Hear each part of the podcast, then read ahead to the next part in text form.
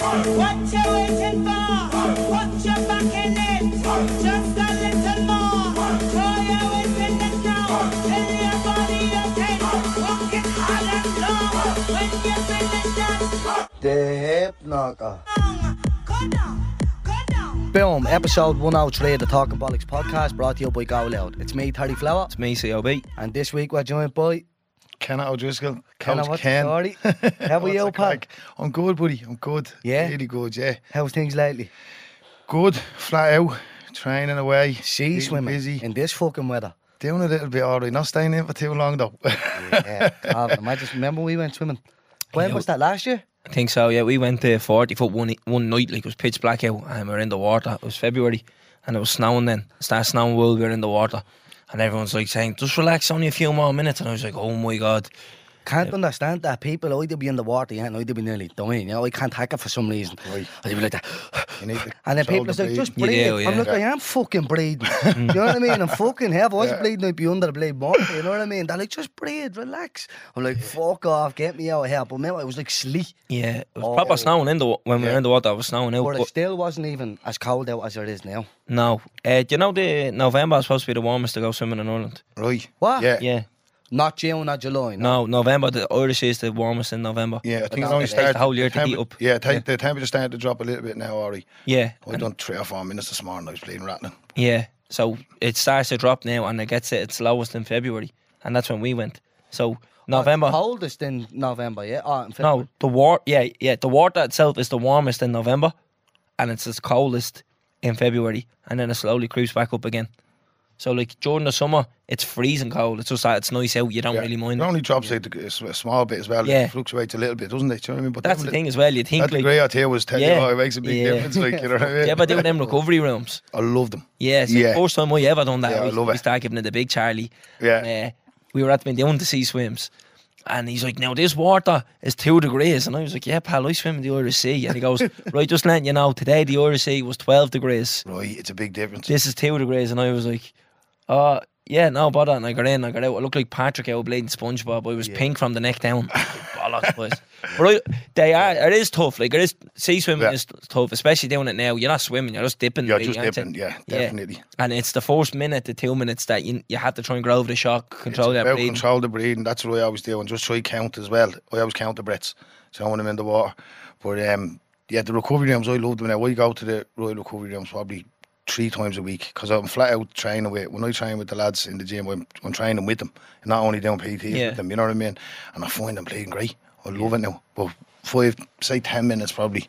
And then I'm bleeding. Time to get out. But the beauty about that is you can jump into a warm jacuzzi after. Yeah. you Yeah, get out yeah. at 40 foot, you're fucking in the cold. You know what I mean? Because you're bleeding, dipping into a cup of soup and all trying Oh, to get the stop. heat into you, you know? Yeah. You'd be exhausted after. Bollocks. Yeah. What's the Yeah. story with that? Remember we done the Goggins challenge and we thought we'll put a few sea swims in on recovery and then you're getting out of the water and you're knackered. You're like, I need to have a sleep. Yeah, yeah. You'd be drained. I used to love doing the night ones. I used to go out with Jen and that, Mm. Jen Healy. We used to go out and do the night swims and that as well, me and the lads. And after, I always remember getting a great kip. Yeah. Sleep you'd get after it was bleeding deadly. Yeah. Do you know what I mean? The But, bleeding bollocks out, yeah. yeah, I love them now. Like I said, it's if you look at the science behind the cold water dips, man, they're bleeding deadly. Like, especially if you're, you know, you have a lot of people that feel down, Mm. stuff like that. You see, I just see them out there 70 and 80 years of age.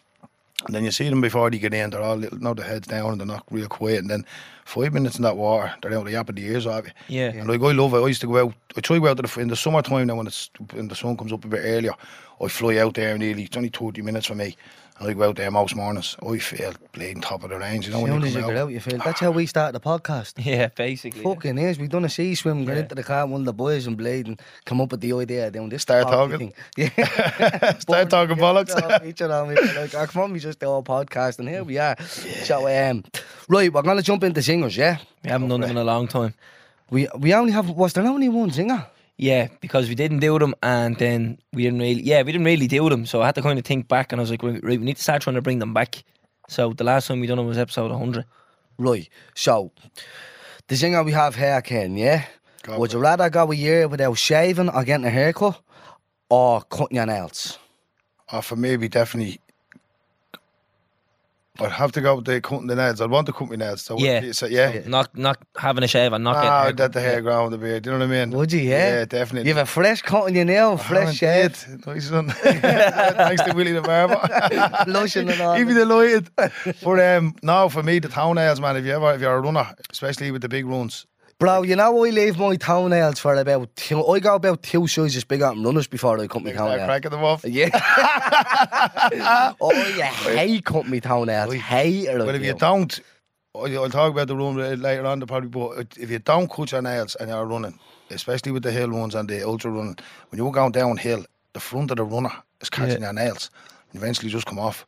You know what I mean? So you need to blade, and I, I do have mine right back to the skin, and then I foil them as well. So That's Foil them and all. Or I have to, but Yeah. she does it. A for little me. shellac on them and all. one of the boys for me goes to uh, it's not it's not a, a pedicure it, or a manicure or whatever they're called it's like a specialist who like Right. they specialize in I can't remember what the name is but like on your nails Rapidist, no, is that them? It's Rapidist. Is that- it could be that Yeah, yeah I think that they're to do with your toenails anyway. I yeah, think. like, and like they put your nails in a certain shape and structure and format and all ju- and then it'll help Yeah, like like- girls get it done obviously because Yeah. it helps their bleeding nails grow or whatever but like he gets it done for the running I was gonna say you don't need to worry about your toenails for long distance running because they're gonna fall off anyways Oh, stop with if you, but if you leave them long, like they, they, they actually the sides of them cut into your toes. yeah If I took off socks and they'll be just pumping. Oh, blood. yeah God, and you know what I take mean? a sock off and your nails come off with it Yeah. Do you ever see Jared Power's feet?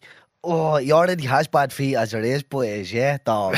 Monster munch Come on, feet, you yeah. thought it was- But his feet over running, boys, his toenails and all. He has no toenails or anything like that. The ones that he does have are like half ground and all from all the running over the years, Yeah. boys. It's- Actually, shout out to Jared and Laura, actually. They had a baby there. Ah, nice one. new little Yeah. Congratulations. me. Yeah, Daddy. So, uh, congratulations to you too. But, uh, we yeah. can't we can't select them anymore. So this was we had this joke going since March or February when we found out she was pregnant. It was the longest pregnancy ever, Ken. Right. We felt like she was pregnant too, yeah, to be honest with you. We done f- five or six live shows this year, and she was pregnant for every fucking one of them. Right, so that's it what was made it a bit longer, didn't Yeah. it? And now that they had the baby, now we don't know what else we're going to talk about. Right. So Yeah, that's why we brought Ken in. like It's like me. but anyways, yeah, Jay has the Oh, worst deadly. feet I've ever seen. So the zinger is, so sixty-six percent of people picked they'd rather go without a haircut, Yeah. And thirty-four percent said that they'd rather go without cutting their nails. Hmm. That's a mad one, isn't it? Yeah. That's that's very uh, that's close. I enough, picked think. the haircut at first. Look, a lot of people like me said. A lot of people would pick the haircut and the shave because obviously it has their looks. But for me now, if I was running, I'd rather have. Yeah. You'd end up just coming off being pain. So But like wearing runners, like even if you didn't run, wearing runners and all the length, your toenails after the year is long, and your fingernails after a year. Your Obviously, you fingernails said you have to get a week. size to it bigger. Yeah, I'm telling you, I did be like that. When I was, did be like, oh, I can't fit my foot in. I better cut them fucking things. You know what I mean? I hate it, I do. But uh, have we got any singles for this week? Yeah, so we had one Right. Mm-hmm. got sent into us. Yeah, would you rather be stuck in a lift or a ski lift? I'm gonna go. Obviously, I'd, ra- I'd rather get stuck in a lift. I wouldn't really give a bollocks if I was stuck. I know people are afraid of lifts and stuff Yeah. like that. You know, people mm. like actually have a phobia. They're like, if I ever got stuck in a lift, like, you know Yeah. what I mean? I think that's mad. Like, grow up. Alex Or, Shane, afraid of lifts. Remember when he's Yeah, in he doing come the up People episode? here. afraid of them. Yeah. Anyone that got stuck in a lift is terrified. You know what I mean? If it ever happened to you. But for me, I think I'd rather be in the ski lift. You'd rather get stuck in the ski lift? Yeah. So you know what a ski lift is, yeah? Yeah, You know, th- the seat, the, like the conveyor belt of seats. You know, it, it's constantly moving, and you have to like line yourself up, and it picks you up, I drops you thought at the it top was of the one that slope. was closed in now. One of the little No. glass ones. Yeah, you're sitting there nice and cozy looking out. No, no, no, no, no. He was thinking of the view. Yeah. Yeah, you know what I mean? Not sitting on that bleeding pole thing. No, I don't know. Yeah, it's, it's like a blade. it's like a waltzer. That's the best way to describe. it. It's like a what- I waltzer. think then I'd rather be stuck in the lift. Well, like you'd be stuck, and I mean, you're hundreds of feet in the air. You're looking down. Because I remember being on it, and I was like, It's a tricky one. I was like, imagine something happened here, or like it got stuck and Yeah. like it started rocking or something. Like you fall, you're dead. Yeah. And your your legs are stuck in skis as well. Now I don't think your legs are gonna be stuck in skis in the zinger, but I mean you're gonna be stuck in the open, hundreds of feet in the air Right. in a ski lift. I'm I'd rather be stuck. boys. Yeah, I'm full stuck in a small I'd go- space in a I- lift. I would turn so. Yeah. So what are you picking? I'm getting stuck in, in the lift of my county house. Yeah, Yeah. what lift are you getting stuck in? I think I'll pick a lift as well. Yeah, than a ski lift. Same. I think I would. Change me I mind. think that, and other than that is wrong. You never know. Some people are claustrophobic, as you said. They'd rather be stuck out in the open. Yeah, that high in the air now. maybe they're not afraid of heights. But we're gonna fucking find out the zinger goes. Oh, you relax there, What, Terry. what am I getting for it? Someone said I haven't started on anyone in the world. I'm not starting on Ken. He's one of us. He give me a bang or something. but uh, yeah, that's it. I don't have a zinger. Ken, have you ever got a zinger? No, I was trying to think of one, lads. I think you've been through them all. Yeah, Yeah, 100. I'm gonna start rolling back on them. Just go one every week now that we come up with one decent one. Do you piss in the shower? Yeah. Yeah. Right, Look look. how honest he is. Didn't even phase him there. Like, yeah, you had to think about the show you had this morning. Goes, yeah, I did have a piss in it. yeah, look, love how honest I he is about. enjoy it. it. I put the immersion on when I need to. have a piss. Yeah. One of them. No, Yeah, no, so- no, no. Zingers boxed off. Calvin, any suggestions? Yeah, so it was mad. I actually wanted to talk about this, and then Ken come in, and you started to talk about this. So uh, I don't know how this come up the other day in conversation, but it was about fellas obviously not going and getting looked after and getting ourselves checked when you know when things come up. And then it reminded me, I'm actually in for a heart scan in the morning. So in the summer there, Ken, uh, we were doing a live show. I went on a run because I had a load of bleeding nerves energy. I was supposed to go to the gym, ended up going on a run instead Right. and my chest got tighter and I couldn't breathe. And I remember going dropping down to my knees, being like, I actually can't breathe. Wonder what the fuck this is. But I think I pulled a muscle in my chest. So I wasn't too sure. But I was like, you know what? Now I know I'm kind of contradicting myself saying that fellas need to go and get themselves checked more. And I'm at the leading Yeah. since the summer. But I said, fuck it, I'll get it checked anyways because it's your heart, you know what I mean? You see fucking Christian Eriksen, professional footballer, he had an underlying heart condition that he didn't know about. So you never know what could be there. So I said, I better go and get it checked. And then you come in and said, you're actually getting the full NCT done. Yeah, that's right. I'm going. to Look, I'll be, I'll be away. I will next week or this week. Sorry, and um, I'm going to go for it, the full bloods, the whole test. You know what I mean? But it's funny that you say that now because I need to bring back memories there. A couple of months ago, would have been about a year ago. I was, I was bench pressing, doing the flyers or something like that in the gym, and like that, mad pain, shooting pain, right in the fucking centre of my bone. You know what I mean? I got it now. I went to the doctor. He done all the checks on me. Said it wasn't a heart attack. But it's funny now. It's it's exactly what you describe in there. Whenever I was breathing, I felt that tightness in my chest. Yeah. And he reckoned it wasn't. But same again, he told me to go and get me bloods. Gives me the bleeding referral. And what did I do? Puts the referral in the car. Never went to bleeding hospital. Yeah. What is it about us that like why we don't do it? It's, it's crazy. Mm. Like we're fucking mad. Does know what I mean? Yeah, that we doesn't don't. make sense. does It and it, like it's mad because it doesn't make you macho for not getting checked. No, no, it's a weird one. Like imagine you had something wrong with you and like are you, are you tough because you didn't know that you had? I don't know. I wonder are we afraid?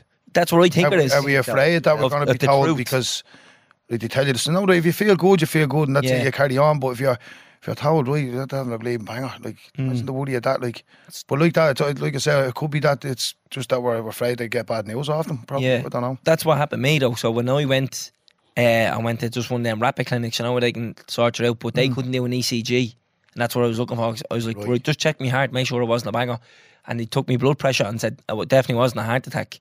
So I was like, right, then I know I'm all right. Yeah. But then I was like, it came, and that day I, I was sitting a certain way because my chest was sore. But then it came back up a few weeks later when I ran again. So I was like, I, I better go and get this looked at. So uh, it was actually on their first episode of the podcast. So that week we done the first episode. I got that check what you got done. I remember you talking about that. Yeah, but like bloods, uh, lung scan, know, they check your lung capacity, Everything. uh, your heart scan, everything. And it's deadly because then they, they get they send you the email now and they give you the full list of like this Right. this is everything about you. You know what I mean? But um, go and get it done. Do you know? And it wasn't even that big of a deal, and it was a bit of crack. Like we, I made a joke about it because uh, you go and get all these tests done, and then you sit down with a doctor at the end of it, and she talks you through everything, and she was asking me lifestyle, like smoke or drink and diet, exercise, all that, and then she said to me, uh, "Do you want, do you want me to do a testicular check?" And I was like, I kind of got a bit shy about. it. I was yeah, like, yeah. but while I'm here, I was like, I may as well. Because no point going home, but like. I'm after getting everything else checked. The one thing I should have got checked was that. Yeah. Because how common uh, testicular cancer is, and something that people might not know as well, it's one of the most treatable cancers out there. There's a 97% survival rate with testicular cancer. If you find it in time, like. so that's that's so high. So get it crazy, checked. isn't it, that we don't like, you know what I mean? Like, I don't, I'd always encourage people straight away to go and get it done, but yeah, I, mean, I just stalled a little bit because I was, Mm. like I said, I was feeling good and stuff like that, but I'm definitely getting it done like this week, you know what I mean? 100%. I've, I've been saying it for ages, and the doctor said it to me to go and get it, so Mm. look, you just have to accept what comes back in it as well, like, you know what I mean? But Yeah. How- And when your one said to me, I'll do the testicular check there, she goes, stand over there and pull your bottoms down. And I went, yeah, no problem. I went over and I said to myself, did she say that? And then I was like, I better, like, I was doubting myself. And then I was like, I can't make that mistake because imagine she didn't say that, and then she turns jocks around and I'm down, my jocks down. Like, you know what I mean? I was like, did she say that? And then I was like, this is mad awkward. And then she turned around. But do you know what? A doctor, it's not awkward. It's nothing, yeah, they yeah, see this yeah. every day, multiple times a day. So don't be embarrassed about it. Like the person going to see it. That's their profession. This is what they get paid to do. You know what I mean? And you're, they probably won't even remember you because They're it's how doing sure so many next person times. comes in. Yeah, another one comes in, they do it, definitely. You know? Like you said, the, the cancer is a big one for the lads, so definitely go and get them checked. Mm. And another thing as well is your health is your wealth. without a doubt. Yeah, like look at Yeah. bleeding Steve Jobs, one of the wealthiest men ever. Gone. Couldn't save him, like you know what I mean. Mm-hmm. So this is the thing: go and get fucking checked. That's it. Whether it be Anton. Now I'm not just saying go and get get the the testes all Yeah. checked there, but But even Ant- the body chart, but full health check. You know Mm. what I mean? And it's not, it doesn't cost that much. I don't think a lot of people think it'd be probably mad expensive, but it's not. So you know what I mean? Definitely go and get it done. You know what I mean? Mm-hmm. so I just wanted to get that out there. Yeah, and it's a good it's a good topic as well. Like you say, a lot, the us lads, what, I don't know, if it's the ego, I don't know what it is, but we kind of fear fear fear, fear the weight, mate. You know what I mean? So definitely going. yeah, I think we're afraid of the truth though as well. It is a man probably to be like, yeah, oh, like oh, it'll be grand, it'll be grand. We we always sort to put things off, don't we? Yeah, rather than just going and getting it checked and getting it sorted. Because if you have got a problem there, the earlier you get a bleed, hundred percent, and then you get it sorted. Yeah, you know what I mean. Imagine yeah. leaving it and then getting the bad news. Yeah, you know what I mean. That's the the yeah. downside to it, you know. Good topic conversation there, Colin, and a good uh, message for the boys. Definitely, lads. Go and, the get the balls well. checked out, man, yeah, and the women, yeah, and the women as well. You everyone, know what I mean? Everyone, yeah. Mm-hmm. Boy, 100%. what we do with every guest, take us back to the start with yourself, yeah? What's your name? Where'd you come from? What was life like growing up for you? Um, right, my name's Ken O'Driscoll. Um, I'm a running coach in Cherry Orchard. That's where I'm living at the moment. I've lived there most of my life. Where did it all begin? Um, I was born in James Street, right across from James's Hospital. Um, an old tenement house. I still see the remnants of it there. They knocked a lot of them down and they built apartments, but you can still see it there. Um, You were born in a tenement house, not in the hospital. well, I was born in the James's Hospital. Sorry, yeah. No, I was born in James's Hospital. Um, lived in the tenement house. That's Oh, where we were living, so right, she didn't have to go far, me ma. Yeah, Across the road, coming back um, with son. That's it. But um, yeah, hard working mother. Um, and dad was a like great dad. He was a bit like most dads at that time, bit of a drinker. Probably enjoyed it too much. And um, my memories of James Street. I remember my mum telling me a few stories about me already running out the door or something, pulling me nappy off, running down James Street, and flinging it down the bleeding chutes or something like that. But um, yeah, um, and then from there we moved. I wouldn't have on the subject because I was asking my mad this week about, you know what I mean, about the old times and stuff, and she was telling me that she, one night I was sick in James Street. I only would have been two or three at the time. But being sick all night, temperature up the wall, the whole lot. So the next morning she brought me to the hospital and um, I was dehydrated and stuff like that. And then she dropped me off. She was meant to be sitting there by my bedside, but she ended up shooting off somewhere to go to, I think it was probably to walk or something like that. she was a hard walker as well. And um, when she got back to the bleeding house, wasn't there a letter in the door? Now I don't, I don't know the exact name from. it. She said, "Look at that notice to say like your son's at the fucking taking a heavy turn." You know what I mean in the hospital, and um, you have to come over here straight away. But when she got there, I was at the coming around a little bit. But seemingly back then or something like it's a dead notice that she he said that he's on the way out. Get over That's bleeding mad. I never heard of that. So, oh, I don't know. That she, she just said it was a day, maybe it was just the way it was wrote or something. It was a little note on the door. Showing your age here, you're know what I mean? let me tell you, It's probably- now you just got to text on WhatsApp. Over. That's it. But um, but yeah. So she said it was touch and go me back then, and um, from Jambo we moved up to the flats in Bluebell. Um, I remember great times. They were bleeding deadly in the flats. Um, probably one of my first experiences with crime. Because the first thing that I thought when I thought of the flats was years ago. There used to be a Richie Mills factory. Do you know Richie Mills now? No. They're white bleeding sweets. I'm sure Stephanie showing me age there. Yeah. I think they still sell them, right? But there used to be a factory across the road in the canals, and um, the boys used to be every Saturday. The, obviously, the weekend to come along, you'd see all the boys coming from different parts, Crumlin and Inchicore and that, all the older lads, and they used to go over into Richie Mills and break into the factory. So, like every every Sunday, they'd be knocking on the door selling the Richie Mills to all them in the flats. You know what I mean? So, as we got a little bit older, we used to see the boys going over. We say, "Come on, we followed them." You know what I mean? So we used to walk on. We were all sitting on the canal, and they'd be going into the factory grabbing all the stuff. They used to come out and hide their boxes of Richie's outside. So we used to snare one or two of the boxes on them. But eventually, then they used to, they used to have us down watching the, the sweets for them. And um, but yeah, I always remember bleeding stuff in my face, getting sick after eating too many packets of fucking things. You know what I mean? But um, Bluebell, then I think what age we we were about about four or five, I think moved up to Cherry Orchard. Um, and it was bleeding deadly. Great times. We had brand new housing estate at the being built. Um, I mean, I always remember my ma giving out about the size of the back garden because obviously we were living in the flats at the time. We only had a balcony, and um, but it was then my dad. My dad was at the being obviously he was an alcoholic, and um, when we moved to up to Balliol, I think he was at the getting clean a year or so before that. We um, moved up to Ballyfermot, down the back garden, built the walls, the whole lot was bleeding great. Had a great time. And unfortunately, um, I think it was about I was about eight or nine. My dad had a heart attack, and um, but we were at to spending three great years. He was in sobriety for three years, and I always remember as well going back to Bluebell. There was a couple of rocky times with him and me ma, and I always remember that like we had a little chat about child trauma and stuff.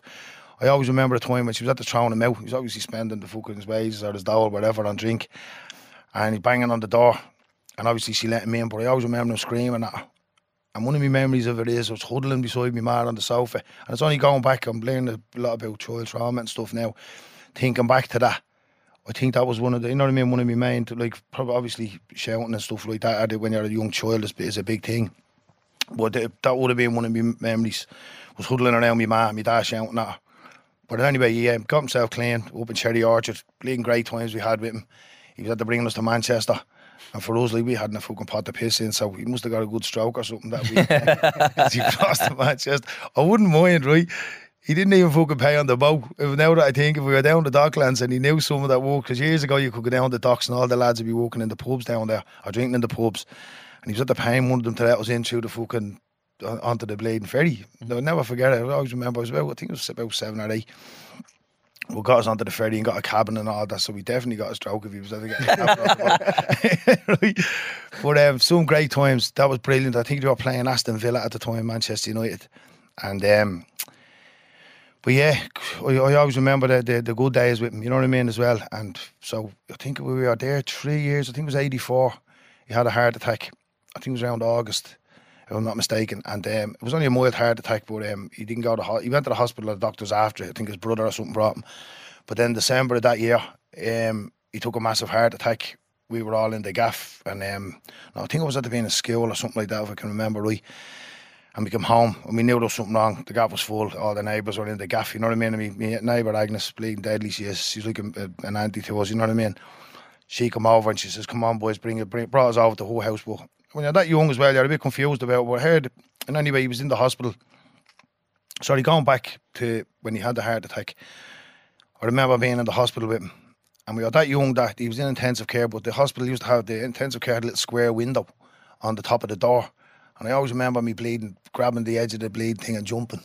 I want to have a look in, like you know what I mean. Some of the memory I had of it, and then just before he passed, I think he, he passed away that week, but he brought us into the room, and um, me and my brothers, the two of us, the three brothers were there, and I always remember grabbing our hands and um, saying, "Look after each other, look after your ma." You know what I mean? It still holds me today. You know what I mean? Like I, I feel and like we were having a little chat about it. You know what I mean? It's a Christmas for me is a touchy old time.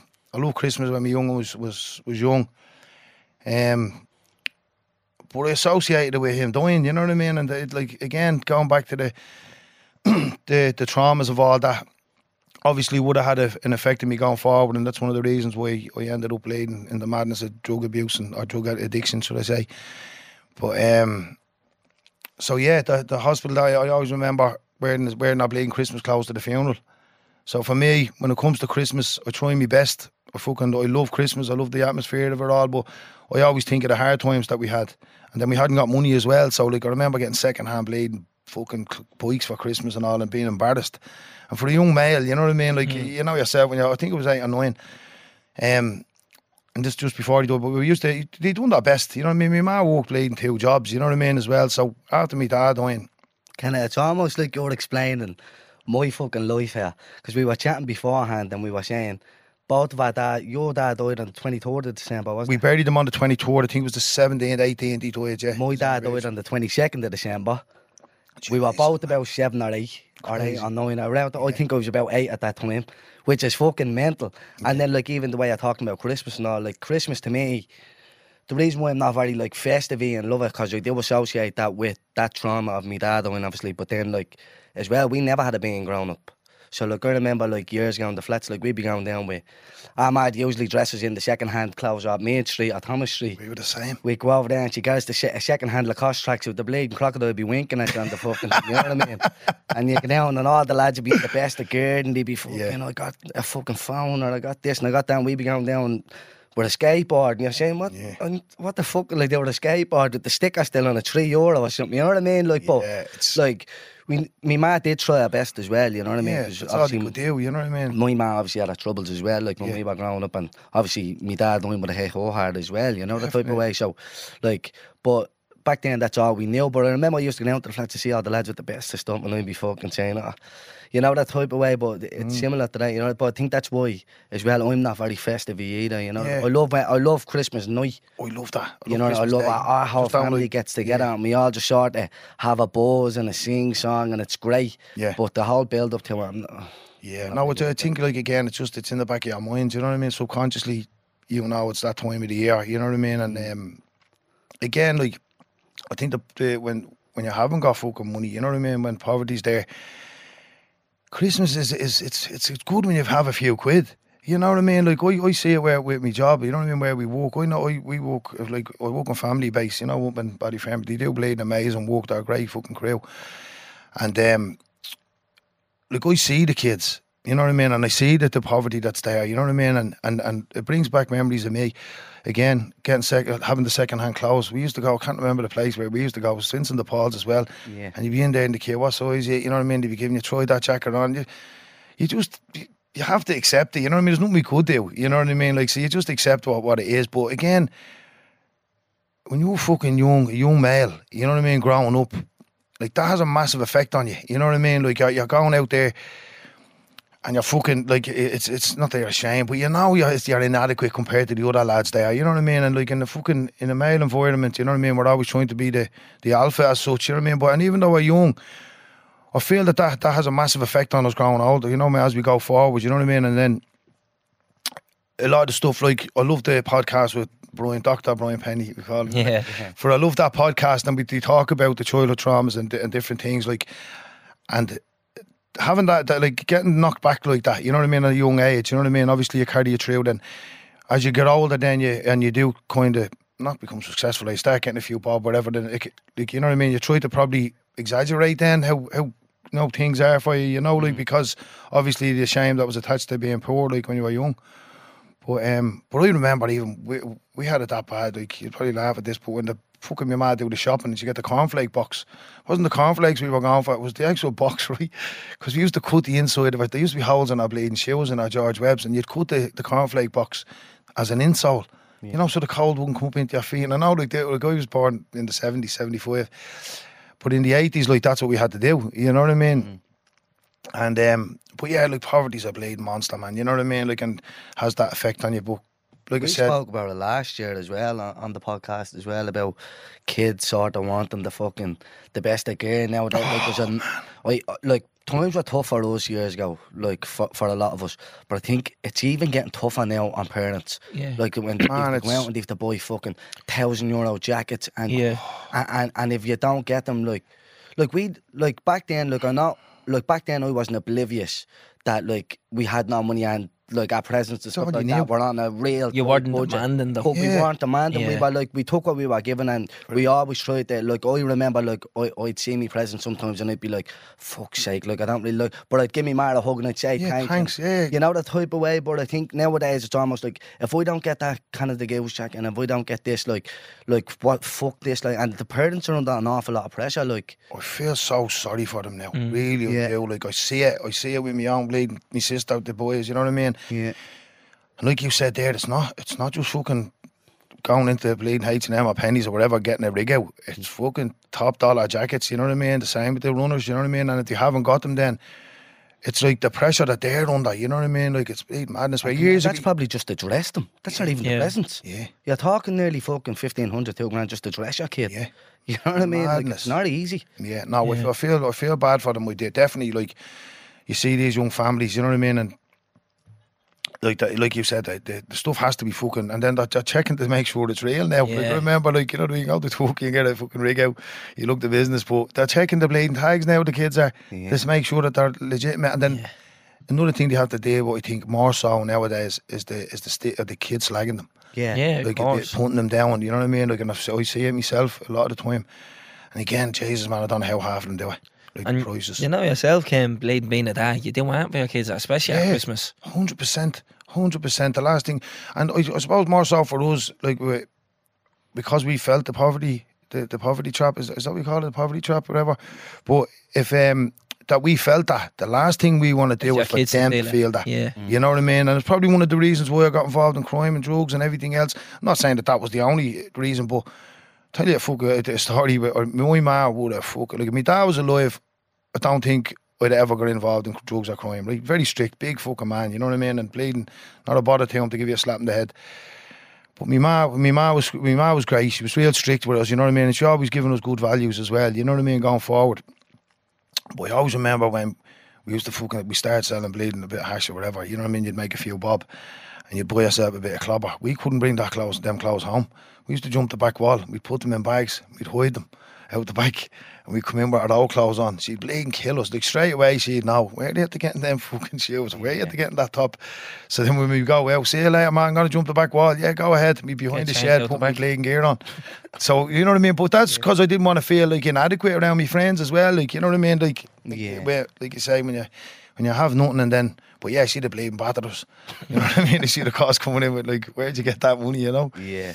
But um, but yeah, it's um. So I don't know where we're at to go a little bit off there, Yeah, but were we talking going? about me. Yeah, dad, your dad Yeah. just died, you were talking about. yeah, He in Cherry Orchard. That's right. each yeah. And um, but that was one of the things I always stuck in my head. But um, Sorry, Kim, don't mind me asking, did you ever find out what caused that heart attack?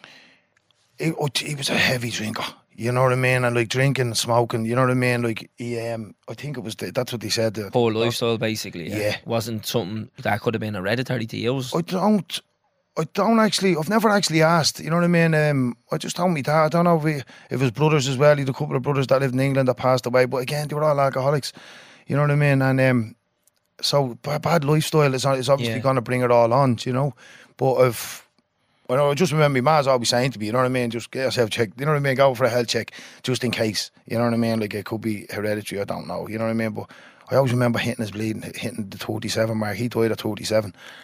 And I always remember bleeding the fear, you know, thinking he's at the bleeding dying at this age, you know. So I'm bleeding blessed that man to getting 27, I want 47 now. So, but I always remember when when my birthday came around and I was at his age, having that little fear and the woody, you know what I mean? I had my baby at that time, you know what I mean, as well. So she would have been three or four when I hit that age. But um, yeah, it's, it's it's a horrible old time for anyone, you know what I mean? And it's probably like I, I love looking after myself now, and like I'm, that's why I'm gonna go and get checked as well. Like you have to, you know what I mean? You, So many of the lads out there, not even lads, even men in their thirties, forties, and fifties, like you know what I mean. That, and it's it's it's it's the society we're in as well. Right, the hard times that they're going through, they're walking their bollocks off. They're coming home, and the last thing they want to do is look after them with their health or Yeah. a little check. So they're sitting on the sofa, and then they want to get away the fucking hardship that they're having and work that day. So they have a few beers.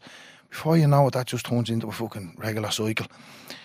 The years fucking pass by. I fellas start at my age now, and I, I look at them and they're in fucking dire straits, like you know. Mm. So like, for me, I, I, it's never too late to turn around. But no matter what age you are, if you're forty or fifty, you can still bleed and prolong it. You know what I mean? The, the heart disease, the fucking cancer, It and is a that. common thing, though, isn't it? Like, I think a lot of people walk walk their bollocks off Monday to Friday, and then think, "I'm at working all week. Fuck this," and they want to bend up on Friday to Sunday, Yeah. and then back in Monday, and then it's that cycle over and over again. I, I call it the hamster wheel, right? Because that's what it's fucking like. It's like someone on a hamster wheel. And I was caught in it myself, you know what I mean? Where, like, your, your Monday you're doing. Like, Monday you're fucking nearly suicidal, especially nowadays with the cocaine and the drinking. It all comes hand in hand now. So it's Monday you're coming out you're, you're coming down off it. Tuesday you're depressed to death. You know what I mean? You're bleeding, you feel suicidal. Wednesday you're starting to feel a little bit normal.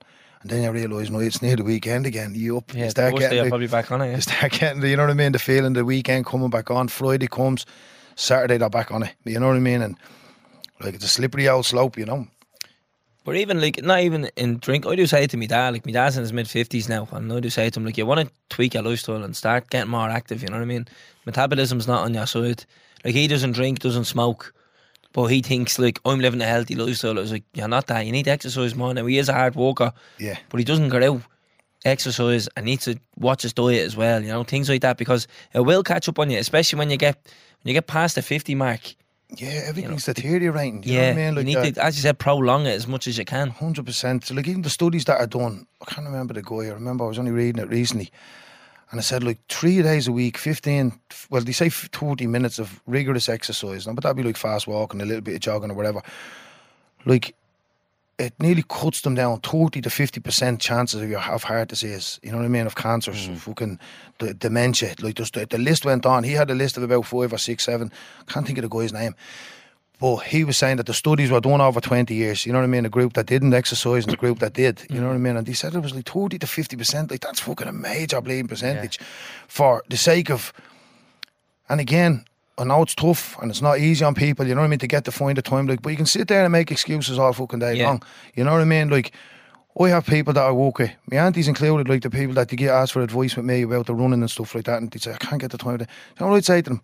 Set your fucking alarm 30 minutes early And and walk around the block. A fast walk around the block every morning or three days a week. You know what I mean? That's going to cut your fucking chances of dementia, diseases, all that, by 30 to 50%. Like, and I know it's like, that's not that fucking hard. You know what I mean? Like, get out and just to do it. Like, you know what I mean? A bit of exercise. Like, like me, I abused my body for donkey's years.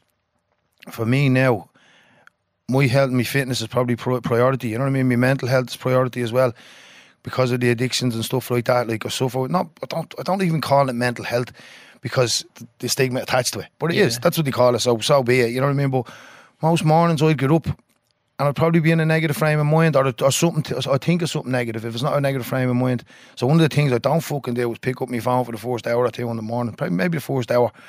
And if I do, it's only just to put a message out for my clients or whoever, whatever the, the running club or stuff like that.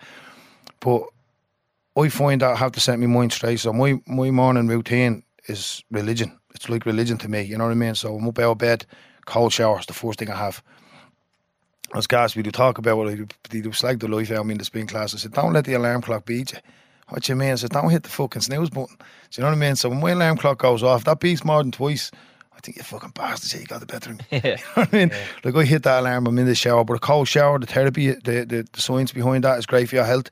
Then I meditate for a couple of minutes and then I get myself ready for work. You know what I mean? But again, for anyone who's struggling around the exercise or getting motivated or anything like that, I'd suggest go walking. It's the simplest fucking thing out there. You know what I mean? Excuse me. But you go and just do 15 minutes four or five times a week. It's gonna like nearly half your chances of getting all this shit. You know what I mean? And no matter what age you are, walking is not too strenuous. Yeah. You know what I mean? Yeah. It's good for the head as well, as you said, and it's a nice little routine. Good to get for a while, isn't it? Yeah, I, I love it, man. I just the outdoors for me is where it's at. You know what I mean? Yeah. Well, back in back into you, Ken. Then so, uh, yeah, yeah, that passes away. Then yeah. Yeah. And you're obviously start growing up, and you spoke about you're going into addiction and crime and, and stuff like that. Tell us a bit about that. What what's it like in your teen years then, growing up? Um. So yeah, I, I, if I can think correctly, I um, I remember messing around like most lads who started off drugs, sniffing gas, start having a few joints. You know what I mean? Here and there. I remember going to the Mitch from school and being down in the fields doing that. Then it turned into into smoking hash. You know what I mean? Then I started doing that on a regular basis, and um, obviously it, it escalated. You know what I mean? I think I I asked my pals about this a couple of weeks ago before I had the talk Ballymun. I was asking them, when did we really start fucking doing heroin? Like, you know what I mean? And what age were we? I think we were 14. Like, when I look at a 14 year old now, I look at a fucking A baby. baby. Yeah. Do you know what I mean? And I fucking remember thinking to myself, fucking hell, we. But I always remember fucking trying it for the first time. And, um, like Brian said, it was just, like, and without fucking, you know what I mean, make glamorizing it, it was fucking amazing feeling, like, you know what I mean? And that floatiness you got, the warmth you got from it. And again, like, it was, it was taking us out of, like, for me now, looking back, it's like, it's taking you out of that shitty lifestyle that we're living. You know what I mean? Like the not like the poverty a little bit and the living in Cherry Orchard. Like it's it's it's not like you can't predict where you're brought up or what type of family you end up with. You know what I mean or whatever. Like, but for me, it was that it was that just taking me away from it all. It was like as if like when I meditate now, it's like as if I get out of my head. I get not out of my head, but get out of my headspace. It takes me away, puts me in a lovely fucking place. You know what I mean? So heroin kind of done that for me. And did you know, like, like, did you fully know what heroin was, and how do you make that decision to force do it? it was mad because the, the epidemic was in Dublin at the time. Yeah. Do you know what I mean? Like the heroin epidemic in the 80s. And we always knew, you know what I mean? You don't touch that. You It's never can hear that. That's the fucking, the worst of the worst, you know what I mean? But I think, um, thinking back now, when was my first time? Like obviously, I don't know. If it was in the the nineties was big for us. You know what I mean? Like the rave scene it was massive in, in, in Dublin. So that that had a little part to play in it. You know what I mean as well. Um, I'm trying to think that I do bleeding heroin before I even got into raving and all because um. But like, when I first tried it, I remember thinking to myself, right, it's gear, it's heroin. You know what I mean? No one does. The, you're, you're a junkie, like if you fucking do this. But obviously, I think um, trying. I can't remember the, the the circumstances around where I got it or who, off who. I think one of my mates got it. Do you want to try? He was probably smoking a couple of weeks or whatever, having dabbling with it. Do you want to try it? So we tried it. When we got that feeling from it, you know what I mean? It was obviously then I'd say, right, fucking never again. I'm glad I tried it. That's it. And in your head, you're thinking, because you always hear, don't do it more than two or three times. You won't get strung out. You know what I mean? That's how fucking naive we were. You know what I mean? To try it once. So a week or two would pass. You know what I mean? And it'd be the weekend, and he'd say again. We try it out. You know what I mean? So we put the money together. We'd um, and we'd buy another bit. You know what I mean? And before we knew it, I always remember this. It's it's clear to me head like around around trying it the second time for two nights in a row, say, and I think right, fuck that now. You know what I mean? I'd stop again for another week. And then I, obviously, as the weeks went on, I remember smoking for the third time, and I thought, I'm bollocksed. I'm done here. I'm strung out. You know what I mean? Anytime anyone that smokes more than three times is strung out. I don't know if it was in my head, but I remember then thinking, oh, I'm a fucking addict now. And then obviously, I ended up bleeding on a full time, you know. But I think I was a full blown heroin addict at 15. That's scary. And, That um, yeah, it was fucking when I again I, don't, I hadn't I haven't really shared my story much. I shared it for the first time at International Men's Week, um, International Men's Day in Ballymun. And before I, I actually talked, I was I was in quizzing my mates and I was quizzing my man. You know, we were around like me drug use and different things. And when I thought about it, I was just fucking hell, I was fully blown bleeding addict at fifteen. Which, like like you said, Calvin, they're fucking babies at that age. They're still like very immature, you know what I mean, and what have you. But um, but going forward, then obviously I got a habit, and then I had to obviously fucking in order for me to keep the habit going, you know what I mean, to start selling bits of it. Um, but the nineties as well, they were the bleeding. When we were in the we were arriving in the nineties, man, the the the E scene was only on the bleeding, and you had to come around. We used to go to sides. Would you ever hear sides? Sick of hearing the sides. Jesus, yeah. You obviously heard a load of outfits on your podcast. yeah. I, But- you, Willa, and me dad, the only people I ever heard going on about sides. Yeah, Sides was like the fucking the, the main rave spot, you know what I mean, back in the day. But I remember going to Oliver Bond and buying micro dots acid. I don't think I was strung out at this time because I always remember when I'll get into the, the, the bit about the, doing the, the stuff on, with the on the ears, but I got done a micro dot in the, inside it's bleak. I always remember getting doing my first acid, saying, right, no, someone going to the sides, all the lads, and I got refused. All the lads got in. I was left outside, coming, coming up on a fucking. Right. Never forget it. Sides was across in the, the Bank of Ireland in Dame Street, isn't it a big bank? Yeah. We had to walk from town. I was thinking, right, look at me watch, right, the boys are going to be out four or five hours. I just buzz around town for a while. Wasn't long before the acid kicked in, and I'm sitting at the bank. And if you ever look at the top of Dame Street, and all, everywhere's lit up in town, you know, all the lights are shining on the buildings, but there's a part where it doesn't shine on. It's like a little attic spaces. Have a look the next time you're walking down Dame Street. And there's these like fucking gargoyle things. And the fuck I thought I was tripping, but they aren't there. I remember seeing them obviously while later. But remember the cunt things looking down at me and fucking flapping their wings and fucking I, I ran from Dame Street all the way to Ballia. That was the when I started my running career. but I never forget it. Fucking um, getting a bad trip and running home. But a couple of weeks went by, I got into Sides and ecstasy was only at the hitting the scene. And all the Nordies used to come down, bus loads them used to come down to sides. So we were always all full of speed and, and acid, whatever. And then these lads come in and they're bleeding all out of head and they're all hugging each other and they're fucking rushing to bits and they're putting Vicks on these masks and sticking the face masks on them, not to smell the Vicks. They're all looking saying, what the fuck are all these weirdos doing? You know what I mean? And then obviously they told us, no, it's the new, new drug at the company, the UK, it's ecstasy. So they start bringing it down for us. We start taking them and I think, obviously I was at the in Dublin with a little bits of heroin at the time, but I remember smoking heroin coming down off an E. And that was just fucking, that was that they're bringing it to another level. You know what I mean? And obviously, snowball from there. We used to go to the raves, rave on four or five in the morning, back to gas parties or whatever, and we'd be off smoking then as well. So, um, but going on from that, yeah, uh, starting to sell fucking stuff. Obviously, Cherry Orchard is very run down. A lot of crime involved in the area, you know what I mean? And again, poverty's a big monster in it as well. And so obviously, we, as the years went on, we started getting a little bit fucking making a few bob, you know what I mean, at as well. The Raves team was still kicking away at the time. And um but I always I always knew we was getting you know of hand because when you're involved with drugs then you always have the, the the shit that comes with it. Do you know what I mean? So there's a local another local gang which there was, we ended up fighting with fucking I think there are probably a lot of them are dead, you know what I mean? But the Melon gang they used to be called don't ask me where they got their name, but we were we were kind of another gang in the area and um but a lot of violence then, you know what I mean? Like you'd be you'd be trying to watch a patch or whatever, you know what I mean? And then Gallanstown is another place. I don't know if you've heard about that, but Gallanstown was like a block of houses that they'd built on a bit derelict land. And while that was getting built, there was um story about that as well. But the security men, we were all in the area and obviously a lot of the youngsters hanging around the area and all these gaps were getting built and then we asked the, the blokes would they let us do security on the on the building sites. But um there was a load of Nordies in it, you know what I mean, that were coming down to do security on it. So eventually then a lot, we, we were younger at the time, so there was a bit of a few older lads there, but eventually they ran the fucking Nordy lads out of it, so the builder had to give us all the jobs. But at the time it was the rave scene, so we ended up bleeding, opening up the gaffs and having raves in them. and fucking madness. It was like I know not not joking, it was like something out in New Jack City. Like we had we used to take turns selling as people would come in. This is in the building, so the builders would go off five, we'd open up the bleeding gates at seven.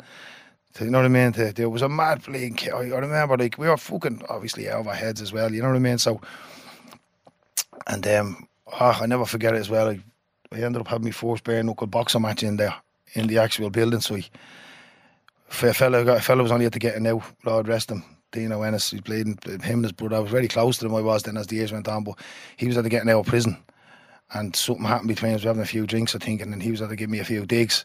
So the next day, I want to fucking give him a straightener. Do you know what I mean? So he said, right, we'll organise a big straightener in the fucking building. So I said, right, don't tell anyone. I said, just leave it at that. I said, we'll, we'll meet up, fair, have a fair scrap, you know what I mean, it. Little did I know, those people flying around Ballyfermot and shouting it out the back of the pickup trucks. Fist fight up in Gallanstown tonight at 10 o'clock or whatever. So I arrives at the Blade building site and the place is rammed to the rafters with people.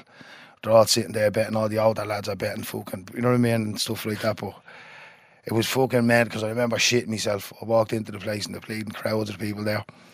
But anyway, it, as we went on, the play it was just a mad shop. You know what I mean? But mm. a lot, and, and as well as that, because of the the violence that came where the police were on top of us, then there was bleeding. The, the, obviously, the police hated us in the area. They used to give us fucking terrible times. Then it turned into the Gallanstown riots. Then we had we ended up fucking fighting with the police and all sorts. And um, but for me, I remember something that will always stick to me. Whenever I was involved in it all, with the drugs, the crime, and everything else, something in the back of my head, you say, "This is not you, Ken." Do you know what I mean? I used to always have this little voice in my head saying, "This is not, yeah, this is not you." You know what I mean? And um, but I always remember thinking to myself, "I'm gonna fucking get me shit together." But fast forward a couple of years, I was going out with my girlfriend, and um, she she got pregnant. You know what I mean? We boarded, and um, we had a little place over in Bluebell. And um, I was still strung out to bits. And I always remember, and I said this on my story before, and I always get a little bit emotional talking about it. Um, I was in the Coombe Hospital. I was in the labour ward. And my daughter was born, and the midwife come over to me, and she says, open up your shirt. And I found out, I asked people about it years later, did they do it with people? I don't know if they still do it or whatever, but they, they wanted to let the skin on skin, you know what I mean? Touch off skin. And um, I'll never forget that day because something just shiver right up from the bottom of my spine, right up to the back of my head. You know what I mean? When I had her in my arms, and um, I just says I can't let this kid grow up with an addict father. You know what I mean? It was fucking powerful moment it was for me, and I love it. And like again, I, I get a bit emotional talking about it. If it wasn't for her, I probably wouldn't be here with you today. You know what I mean? Like she was my bleeding saviour. She's a bleeding deadly corny. I love it to bits. I love it. But um, that was the turning point for me. I walked out of that hospital thinking, and I, I thought back to me dad, you know what I mean? And fucking me without a father, you know what I mean? And all the shit that I went through around that. the mental stuff. And um, I said, that's it. I'm not fucking. She's not growing up with an addict as a father. You know what I mean?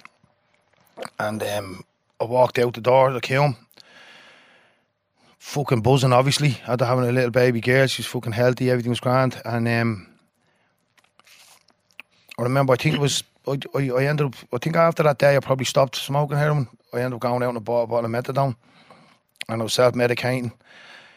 Now I went on. To, I, I couldn't like just obviously stop on the you know what I mean on the gear. So the methadone, it, it's a form of heroin. You know what I mean? Like and I used to look in the mirror while I was on it. And I to say, I'm still a junkie. You know what I mean? I had to do it. I remember I had to sort of look in the mirror and say that to myself because I wanted to put myself down. Because the more I done that, then the more I felt like it probably turn me around. You know what I mean? It helped me bleed and get, get clean. And um, so I self medicated. A couple of years went by. And then their relationship with Corny's mother got rocky. You know what I mean? And um, obviously, it broke. we broke up. And when she walked out the door, I remember bleeding. It was heart wrenching for me she was me baby and she was walking away with her, you know.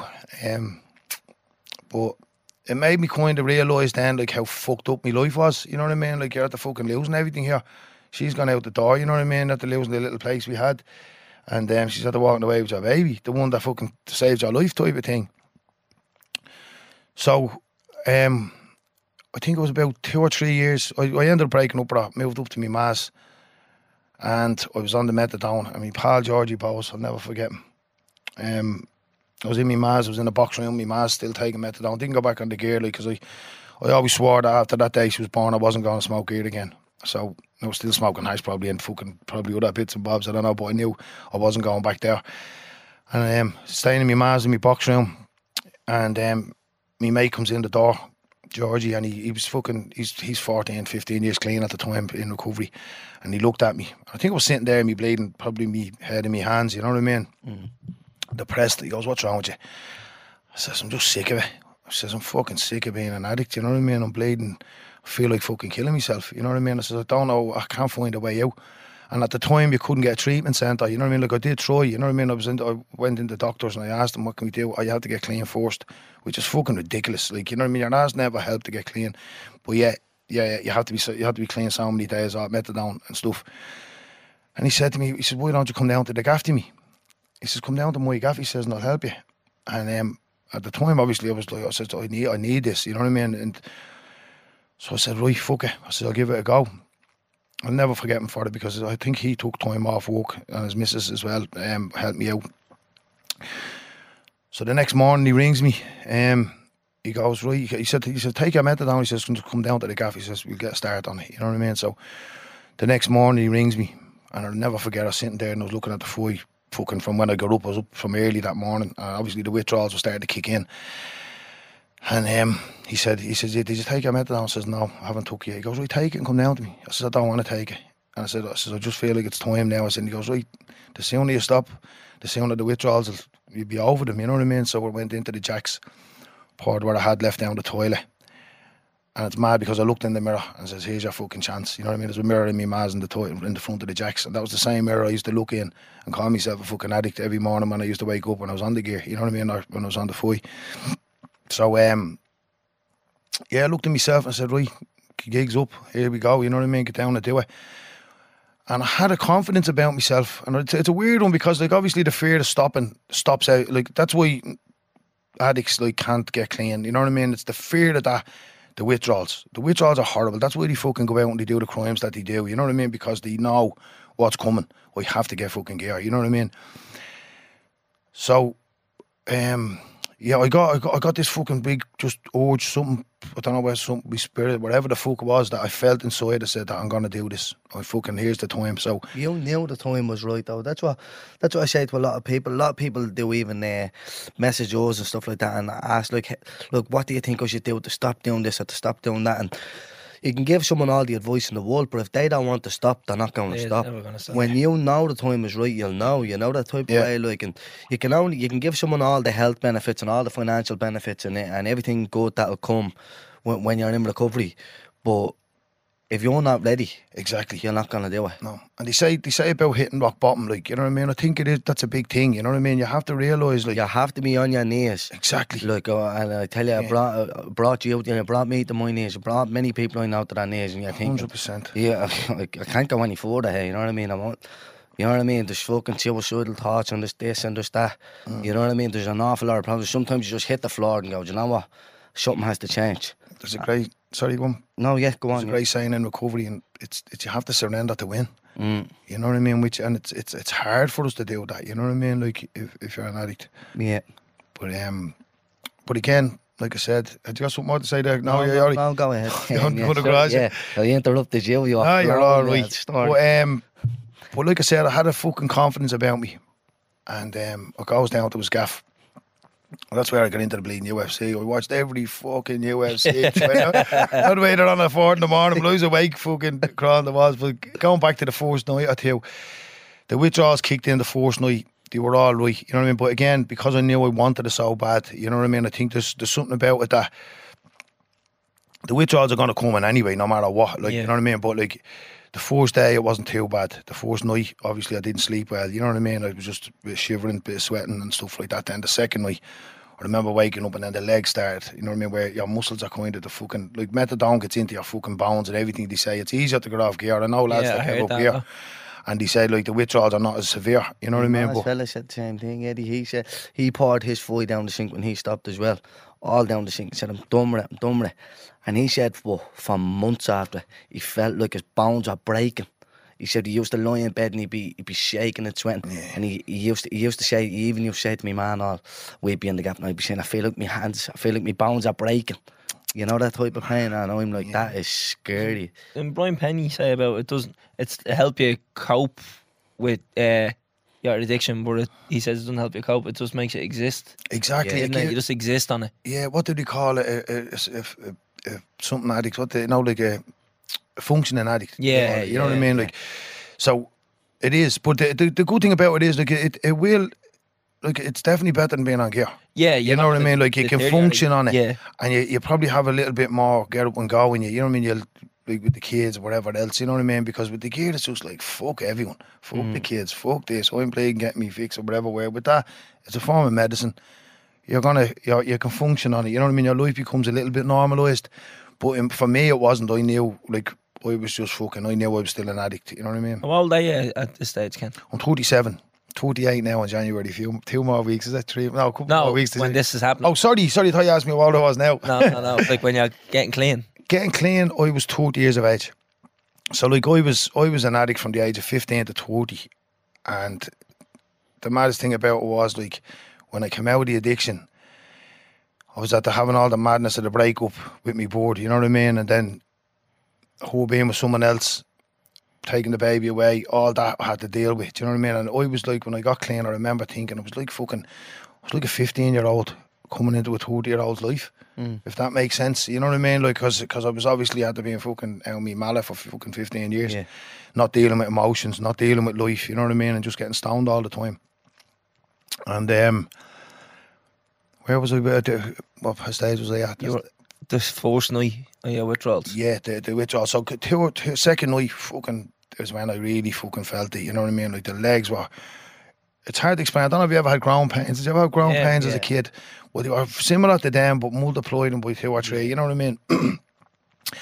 and I just remember the arms, the hands, like you, you were saying there, and the, me legs, and then the, the sweats. Like I couldn't even, you couldn't even sleep because it was just soaking wet. So I remember getting blank or getting towels off um, out of the gaff, putting towels under myself. You know what I mean? But I just kept thinking to me, baby. I was thinking, there's me fucking little, little, little fucking human being going to depend on. Like, we're their fucking superheroes and then their eyes, you know what I mean? So I just kept thinking, oh, and no matter how much pain I was going through, I knew it was going to be worth it. Um, day three and four, the same, fucking horrible. Crawling the walls, the nightmares. And um, I never forget Georgie, the bleeding. Like, I had, I brought down a bleeding load of Solpadeine, didn't I know I was going to be in pain. And he, he said to me, I think, you know, if you got that on you, no, nothing at all. No, no, I think he went through me bag and all. You know what I mean? I don't know if he's saying the Solpadeine. But after two days, I was at the going through a fucking packet for fucking 40 bleeding Solpadeine, you know what I mean? And he was going, you're doing all right, Kenny. He goes, not too bad, you know what I mean? And then when we realised, when he realised, he'd seen all the empty boxes of Solpadeine, he goes, no wonder you're fucking not doing too bad. You're the being bleeding milling the codeine it. So, um, four or five days in, then I remember it easing a little bit, you know what I mean? And that's when I got a little bit of hope. And I thought, right, felt a little, there was only tiny little changes, you know what I mean? It was about 12 days in total that it was fucking, it was severe enough, you know what I mean? The withdrawals, the cold turkey. And, uh, but again, as soon as I got that little inkling that I was getting a little bit better, fucking gave me that bit of power, you know what I mean? A little bit more motivation to stay clean. And like I said, my baby, she was my bleeding one and only. I used to look up to my dad, say a prayer to him, help me get through it. But um, I never forget leaving the gaff. That was an eye opener for me because the withdrawals, fair enough, they're physical, you know what I mean, and they're bleeding hard enough. But uh, when I left the gaff, I was at the obviously me and her were gonna try give it a go again, me and the uh, Corny's ma, and she picked me up outside the house. And I never had a panic attack in my life, you know what I mean? Probably because I was stoned most of it. but I got into the car, and Jesus Christ, the fear. You know, leaving leaving his gaff. You know what I mean? I got into the car, and I remember my heart started, the sweat started. Obviously, when you're going through withdrawals, you're sweating anyway. But I remember, like, literally feeling like my chest was caving in. I laid my head back. I tried to do a few breaths. You know what I mean? To, tried to calm it down. It wasn't happening. She pulled off. But like, I was looking at his gaff, going, and thinking, "Will I just tell her to drop me back?" Yeah. And I actually did say it to her. I says, I'm having a fucking panic attack here. I think I'm going to have a heart attack because I dropped me back. And she was going, you fuck off. You know what I mean? You're grand. You're 12 days over it and blah, blah, blah. But um, leaving the gaff was an eye opener for me. The fear. And that that was like my safe space. yeah. You know what I mean? That bit of security. Yeah, hundred percent. And um, but goes back to where she was living at the time, and like I was a different person. You know what I mean? And uh, it, obviously, it didn't work out between us. Um, the mental health problems, probably the paranoia. I don't know what way I was acting, but I remember her saying it to me. No, you're fucking, you're not the same Kenny. You know what I mean? You're a different fucking Kenny that she knew when I was on drugs, basically. And um, but for me, I knew I had a long battle ahead. When people ask me today, like about, well, I try my best to encourage them. You know what I mean? No, get clean and whatever else, but the mental health stuff that came after my my cold turkey was what really had me thinking I'm probably better off going back on the gear. I remember staying in my mass and I isolated myself from everyone. Didn't want to see anyone. Couldn't talk to anyone. My family were great, you know what I mean? But I just had a fear every time I walked out the door. Panic attacks. Couldn't look at someone in the eye. Couldn't talk to someone. Even the neighbours, you know what I mean? Someone were great. And I'll be forever grateful. I have to say it. Just the Douglas family. My best mate's ma and that. And the reason they got fucking they were the best ever. They they seen the madness that was going on in my head, but yeah, made me feel so at home. You know, and I used to knock on the door and I used to go out my ma's the gaff. And I used to nearly run just to get to their gaff, you know what I mean? Because when he used to open the door, big do the and obviously I was a fucking I was broken, you know what I mean? Like psychologically with a lot of the stuff that I went through and the drug addiction. And the Douglas family made me feel fucking deadly, you know. Like, and even when I used to be chanting, if I come out with something fucking crazy, you know what I mean? They just blow. You know, where if you said in front of someone else, to be looking, oh, he's a weirdo or whatever. But it was, it was a lot of stuff that, and like, I love them to bits. Bleeding forever grateful, Eddie and Kathleen, I love yous. And, um, but again, I remember getting into getting clean and- getting better as the day, days went on. I remember going walking every morning. I used to wake up with the crack of dawn. I started running, started doing a little bit of jogging. And um, obviously I was doing like a walk, jog, walk, jog. But remember then start getting really into it. And that sort of, you know, gave me a little bit of confidence. So I used to get up real early in the morning, go for my walks, do my little bit of run, come back. And then I remember interacting with like with more with people. Now a lot of people don't know this about me, you know what I mean? Because they only just see the, the person I am today, and the person because I sort of hid away from a lot of it and I hid it well, like you know what I mean. The struggles that I had, like a lot of them wouldn't know how the shit I went through. You know what I mean? So uh, when I started running, I remember my confidence starting to come back. And that's where that's where it began for me, uh, like it, where I'm at now today. You know what I mean, being the running coach. But I remember feeling a little bit confident, and I remember being able to go to shop standing in the shop queue and not thinking your woman was coming fucking slow. You know, the, you know what I mean? Like I- that, I was mad paranoid. The whole lot, everything goes on after you come out of addiction. But um, the love for running that just that gave me such a buzz, man. I always remember feeling great, and even like even to this day, if I have something on, I'll go for a run. And I know I'll be on fire then after. So whatever it does to your brain, your So you brain. went on a run before this, did you? no, believe it or not, right? I wanted to go on a run, right? But I was, I was thinking of the traffic and all and everything else. So I actually rang Will and says, they got a shower in there because I'll fucking run into them. I thought they had. But again, it's why I love running so much. Like running for me was a saviour. You know what I mean? And exercise, and that's why I love what I do today. I always remember every time I ran, Jason, I'm able to get a bit confident here. You know what I mean? I felt a little bit more relaxed. You know, and um, going forward, I remember starting the gym, start doing a bit of gym work, and I'll never forget. I was in in Park West, it was Jackie Skelly's gym or something it was called, and I was on the treadmill and I was looking up at the screen. I was looking at the marathon. I was thinking, how the fuck are they able to run for four or five hours non-stop, you know? And um, I used to do like ten minute warm up on the treadmill, and then go and do me few weights and stuff like that. And um, but I remember seeing the marathon on the screen and thinking to myself, there's a possibility that they obviously was doable there all doing it, you know what I mean? So I remember increasing my time on the treadmill, getting to like 15, 20 minutes, 30 minutes, and so on. And then I remember getting to an hour and thinking, Jesus, I wonder would I be able for a bleed marathon? So I think I started running into outside then a lot more, you know what I mean? Getting into the fresh air and I started feeling bleeding great about myself, really start feeling a zest for life again. Again, I talked about you, I had a lot of slips within me recovery, you know what I mean? But I didn't want to stop trying, you know what I mean? so, and my recovery, me and recovery as well, I, I, I can have a beer. I know there are a lot of lads that 12 step programs, they can't really have a beer. Like for me, like I could have a beer and go home and I wouldn't end up back on heroin, you know what I mean? So, but I don't, I choose not to drink now today, you know what I mean? A lot of the time I don't bother. But getting back to the running bit, I remember thinking to myself, well, I'm going to fucking sign up for the Dublin Marathon. So I start, I, I signed up for it and I started training for it. And uh, within that space, I was at to doing a couple of 5Ks and I was at to getting a few lads out running with me. They were all doing small distances, but none of them know, booked a marathon with me. And I'll always remember training for it, getting to the half marathon stage, thinking, yeah, fucking man, this feels amazing. Like, I really did feel like someone was injecting me with fucking, with something. That, that runner's high is just, nothing comes better than it. Like I said, took all the drugs under the wood, you will not get a better buzz than the natural buzz of a run and after it. Um, so fast forward, yeah, a couple of months went by, start getting the distances in, and the Dublin Marathon came on the door. You know what I mean? And I remember the day I done it. Um, it was tough enough now. I remember it was four, four hours, 20 minutes it took me to do it, you know what I mean, at the time, which was not bad. It was average, you know what I mean, for the time. Yeah. But the feeling I got when I turned the corner, I'll tell you a quick little story about the Douglas family as well. They were coming down to watch me, uh, support me on the day. You know what I mean? They were playing great punch, like Eddie, Jane, and Julie. and um, they didn't realise the road closures when the marathon was on. So they were looking at the bus routes going, yeah, we'll go in here, we'll meet them there, and so on and so on. But every time they got to a place with playing road blocked, but they missed me every time they got to the spot where they were meant to be cheering me on. And I'm looking around, where are these fuckers?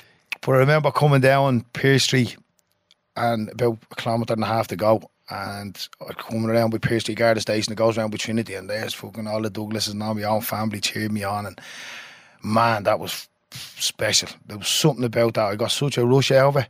And I remember nearly sprinting from there back to the finish line. But I got to the, excuse me, I got to the carpet where it gives you a couple of meters to go, and I got a bit emotional, you know what I mean? Because fucking hell, man, I'm out there running that marathon.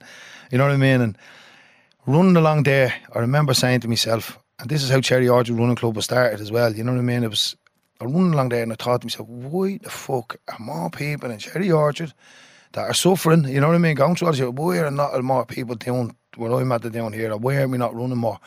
And that's where my drive comes from, you know what I mean? When someone comes, spend more than 10 minutes around me and I'll convince you to run a marathon, you know what I mean? we take you a little bit of time, but Yeah. but um, but it, that's where I got the idea of the running club, and um, I think yeah, from there I remember I got home. I think I was buzzing for two weeks after, and I was thinking, this is fucking unreal. You know what I mean? Like, and again, we aren't more people doing it. So ended up a couple of us out running. I used to had a couple of mates in mind, and Mark and Paddy and a few of the lads, Rory and all them, Lenny. There was a good few of us, Fitzy, and there's- we all got together and we said, right, we'll meet twice, three times a week down the park. Hope not forgetting anyone because they'll probably give you shit then. what about me? But we started running down the Fino, uh, meeting, I think it was once a week, and then we'd obviously be out on our own, doing our own little bits. And um, from there, it kind of we, we stuck it out. I remember we used to Facebook and I was around at the time, obviously, and we were putting loads of posts up, and we'd always get little bits of feedback. And as soon as someone sent me a message, that was it, bang, I'd be onto them.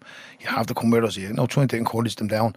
Knowing what it had done for me, I knew, like, you know what I mean, and I knew people in the area with alcoholism, with drugs, with everything else. I knew there's people suffering there, you know what I mean? I used to say to them, just try, come out and just even run fucking 1k with us, 2k with us, whatever.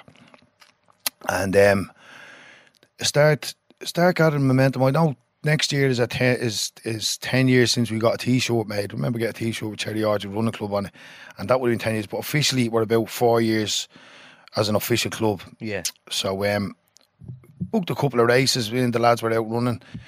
We started doing it, and then before we knew, we'd twenty people running with us on different times. You know what I mean? And before long, um, a group called Familibase. Um, Fiona Carney got in touch with me. She said, uh, "Would you would you like to, you know what I mean? I'll bring it to another level. Like basically, would you, we think what you're doing is great. They obviously recognised, you know what I mean, what was going on in the area. They seen the positivity it was bringing to the for for people."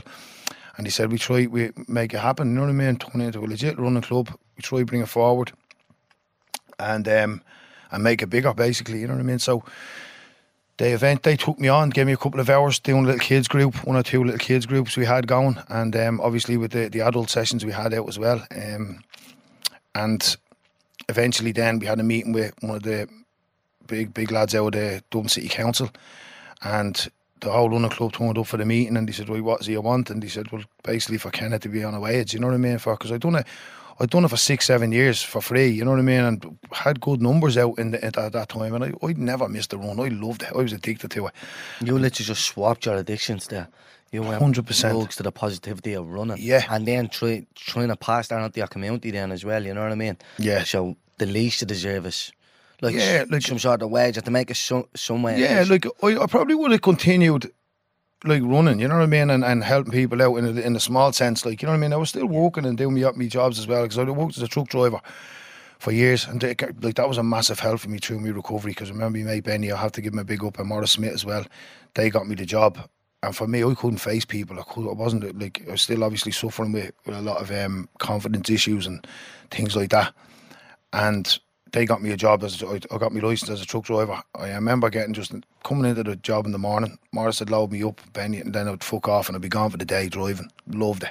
You know what I mean? I was getting a few quid, keep me busy, and I didn't have to face people. I had an awful fear of fucking like be, being around people at the time. But um, yeah, get get back to the running bit. So we we'd end up six years had passed and I was running, I was getting people out and I was whacking it all over Facebook. And I used to love tagging people because I knew that encouraged them to come again. Yeah. You know what I mean? So I took advantage of that. And they loved it as well. It's almost like showing off a little bit. We all love when we fucking Yeah. do a half marathon. Right. There's a great saying out there. How do you know when does someone does a marathon? You don't fucking shut up about it. You're only to touch little. You know what I mean? will you? Just, you know, yeah. Fair play. You don't remember you've done it? He didn't get the. So, so see, when we done the marathons, me and Calvin joined up together, yeah, but I ended up. You was doing it. out. You was jumped in really, really fairly quick, didn't you? Mm-hmm. And We did. escalated I was pushed into it, kind of, yeah. Right. He went, Parents pushed me he into it went and on then left me. holidays and I signed the Kilvers up for that. Lovely. Yeah, And then didn't do it. Right. Fuck off. back and I broke the news. Said, Calvin, we're running the marathon. I pulled out two weeks later, yeah. Oh, So, Calvin ended up running the marathon. But then after I remember talking to you, Calvin, and you were sort of saying, like, yeah, I'm I'm glad I done the marathon. Look, I wanted to do it, but I don't really feel that from it. Yeah. And I was like, I fuck's sake. fuck me runners in the bin at the finish line. Yeah. I said it to him. I said, "See, the second this is done, I said I'm done. These are coming on my feet." And you oh, No laugh. way. Yeah. And it, like I remember going across the finish line, took me out off in the bin. I was sitting there with a bottle of water on my stockings. Fuck off. And I was thinking all that torture then for a few weeks, non-stop running every fucking day to do that f- for that. And I, but then in my head, I always had the goal to run the marathon. Right. And I had this for years. I don't know why. Something in my head. I always, I want to run a marathon. Marathon is the big one. Know what I mean? Like for mm. anyone. Yeah. Know what I mean? But when I done the marathon, I was like, yeah, well, I was playing third and up and all towards the end. of. I was like, I can't believe I'm at to get to this stage. Yeah. You know what I, mean? I remember saying that to him, and he was like, no, like, wasn't really. Yeah. But You know when I I, mean? I I look like, back at ours, I hit the wall. And when I hit the wall, Oi, I was on it. my own. There was no one with me. There was no one Horrible. around. And I remember, horrible. I remember being in that mindset. And I remember saying to myself, like, you can't stop because you're at bleeding 35k or something. like, you need you, to you're pointless stopping now. You're gonna have to finish. I remember saying to myself, I'll walk it. I don't care. I'll finish it. Don't care if it takes me another hour of walking. I'll do it. Mm. I remember thinking, hopefully someone drives by and just fucking beeps at me. Do you know something like that? Yeah, yeah. But then I ended up getting across the line. One of my mates fucking he got out of the car and ran with me, got me across the line. But then I looked at your one, you was stuck together as a group running. Massive difference. And it makes a huge difference because now I said it to my mates. I was like, I'm one and done. I'm never doing one again. And he tried to get me to sign up for the Dublin Marathon. And he said, Now, trust me, when you have a crowd on the streets cheering you Different. and you're not running on your own, it makes a big difference. And then you didn't like the Goggins challenge when we did it. And I fucking loved it. Yeah. I was like, This was no, deadly. no, no, I- no. Yeah, no, you're right to an extent, but I, I love that Goggins challenge. I love that. I love the memories we have on that. That was Yeah. fucking lethal. It's deadly. It. But- done myself. It's it's it's tough. it's Especially- mentally tough. yeah, very The- tough. But do you know what I just hated from it, Ken, was the start of every run, because Horrible. like when Waking you're up. fucking fourth and fifth run, when and then but never mind the 9, 10, 11 and twelve runs. Yeah. But even from then. The first kilometre, your legs Yeah. are killing you 'cause you're Ah, running you're on no sore. sleep, you're barely eating, you know what I mean? And then you have to go out and run, your muscles are tight. You're running with the skanky leg and all. Yeah. And it's so sore, but then it's like the blood starts flowing your legs and you take on, then it gets enjoyable. Yeah. But there was two or three of them runs where I mean, even if they had a looked at me crooked, I swear to God, Mm. more that don't look at me for this run. And you also like that with me for one or Yeah. two of the runs. But I well. think what I liked about it was we were all together. Yeah, ah, that's The what only makes it and yeah. it got me through it. Whereas in the marathon, I kind of was on my own doing that. Yeah. And I was like, Well, no, did, you didn't even get. I remember at the end of it. I don't even remember seeing you getting a rush. no. They talk about it being a lonely place. It was, You know what I mean? but it was. Yeah. I hit the wall and I was in my You own hit that. head and I suffered, you know, like that. And I was like, "This is bollocks." Mm. But I remember, now don't get me wrong, of course, I suffered doing the Goggins challenge, but I remember like I'm suffering together here. Yeah. Do you know what yeah, I mean? It's this different. is this this is a Definitely pain different. thing, kind of. Yeah. Yeah. We're doing this together, and that's why I didn't mind it. Yeah. Like yeah. But like he'd look at me, I put a brave face on, I'd be like, "Yeah, we're, we're grand." But then he'd turn his head, and I'd be like, "I'm fucking dying now," you know, like that. But that's what I liked about it, and Mm. I would encourage, I'd 100% I'd encourage people to do a marathon because Yeah. there is that accomplishment. You're, you're battling your own head. Don't mind your fucking Yeah. legs, like thinking your legs are gonna fall off. It's what goes on in your head. It's a battle mentally. There's you a know, great one out there, the saying of it's like a, it's a battle of one one side is telling you to keep going, the other telling you to stop. Hmm. Do you know what, what I mean? Ken? I, I swear to God, I got myself into the mind frame of absolutely loving that. See, when I'm out running now, Yeah. I fucking love that little battle. I, anytime I go deadly. for a run, I say, like, there's a point of the run, whether I'm doing 10k or a half marathon or whatever it is, at some point Jordan, it, I say to myself, just go home because no one even knows you're out here. Like, you you can easily do I'm that. just saying to myself, But then you the lost the battle. go home. Yeah. Yeah. So that'll come into my head, and then for about thirty seconds I'll be thinking about it and literally thinking about like, Yeah. will I just wrap her up? And then another part of my head will go, Don't shut you that mouth. fucking easy, move you, you fucking easy. and pick the pace up as Yeah, well while you're at it, you know. And I, cause I remember when I started, when I remember even just doing my first 10k, only bleeding.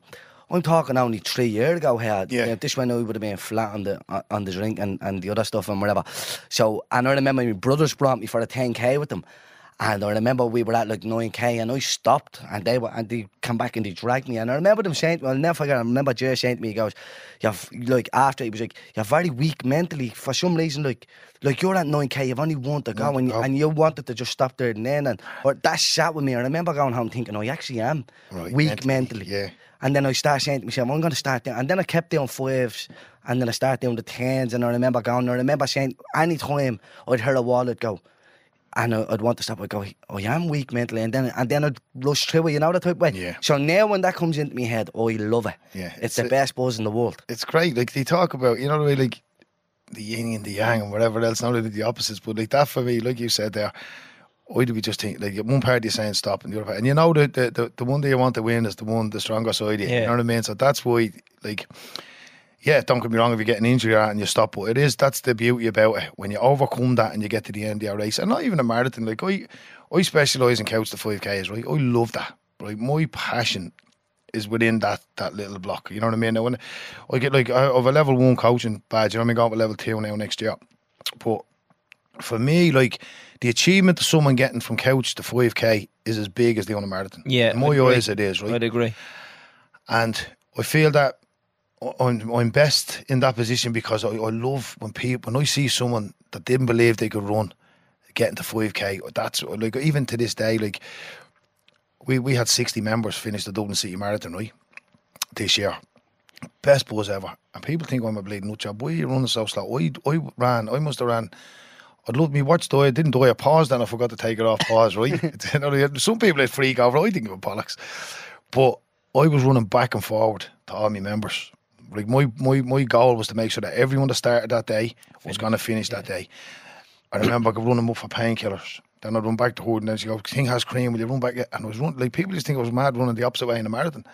You know what I mean? But I was just running Ah, that's unreal. I was running back to, to, to my other members, and three of them members that crossed the finish line this year were in the Couch of 5K exactly a year ago. That's so that's that's how how like the, how how far you can go Yeah. within a year.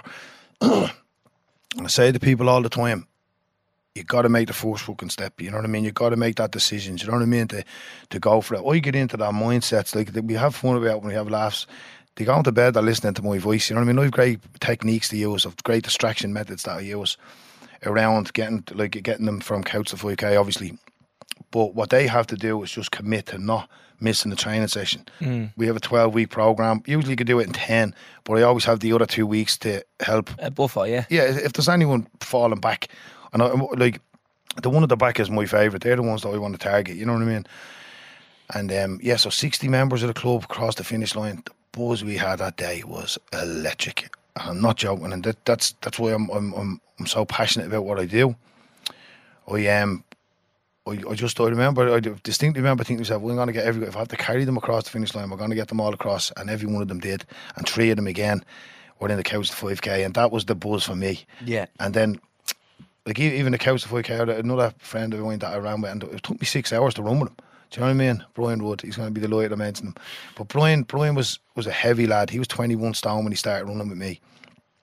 He started the couch for but again, he was one of those fellas. He had two young kids, hadn't got any motivation, just couldn't get out the gaff. You know what I mean? And he came down and he couldn't even run around with the kids. Like what a bleeding!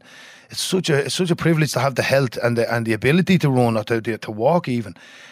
And yeah, we go home, we sit in the gaff, we drink, we eat shy, we don't even bother. But Brian came to me, and within four or five weeks, he got it a little bit. He started running. I gave him all the tips, I told him all the techniques, and he just every time I was saying, "Oh, you stop for your breather," like we do a walk run, walk run type of thing with the couch to five k. Brian just wouldn't stop. He kept running and kept running, and kept running. And we said, "I'm signing up for the marathon." Within a year, he ran the marathon with me. Now we ended up with an injury because he was he was 21 stone when he started with me. He was about 19 stone, I'd say, when he done the marathon. But I loved it. I loved just going slow because I when I see their faces and I, I like say I stood at the finish line and waited for everyone to finish. You know what I mean? And I just my buzz is looking at them, believing or the, the face of them knowing that I've done it. I'm at the fucking doing a marathon. You know what I mean? and um like my running again, we started the club ten years, uh, sorry, six, seven years into the club. Then I, I it became my job, and then I wanted to just inspire to to keep the area. You know what I mean? Like Cherry Arts is a shitty name. You know what I mean? Like as well at the at the moment with all that's going on about. And I got lovely messages there when that incident happened with the With the joyriding. the joyriding and the, the guards and all that. I got lovely messages off people, you know what I mean, saying like fucking fair play. These are strangers that just follow me on Instagram. Fair play to you, you know what I mean? It's such a great club, you know what I mean? It's a, such a positive vibe you're bringing to the area, keep doing what you're doing. And and their club as well, the amount of people that mention us, well, bright orange we are, so everyone sees us, right?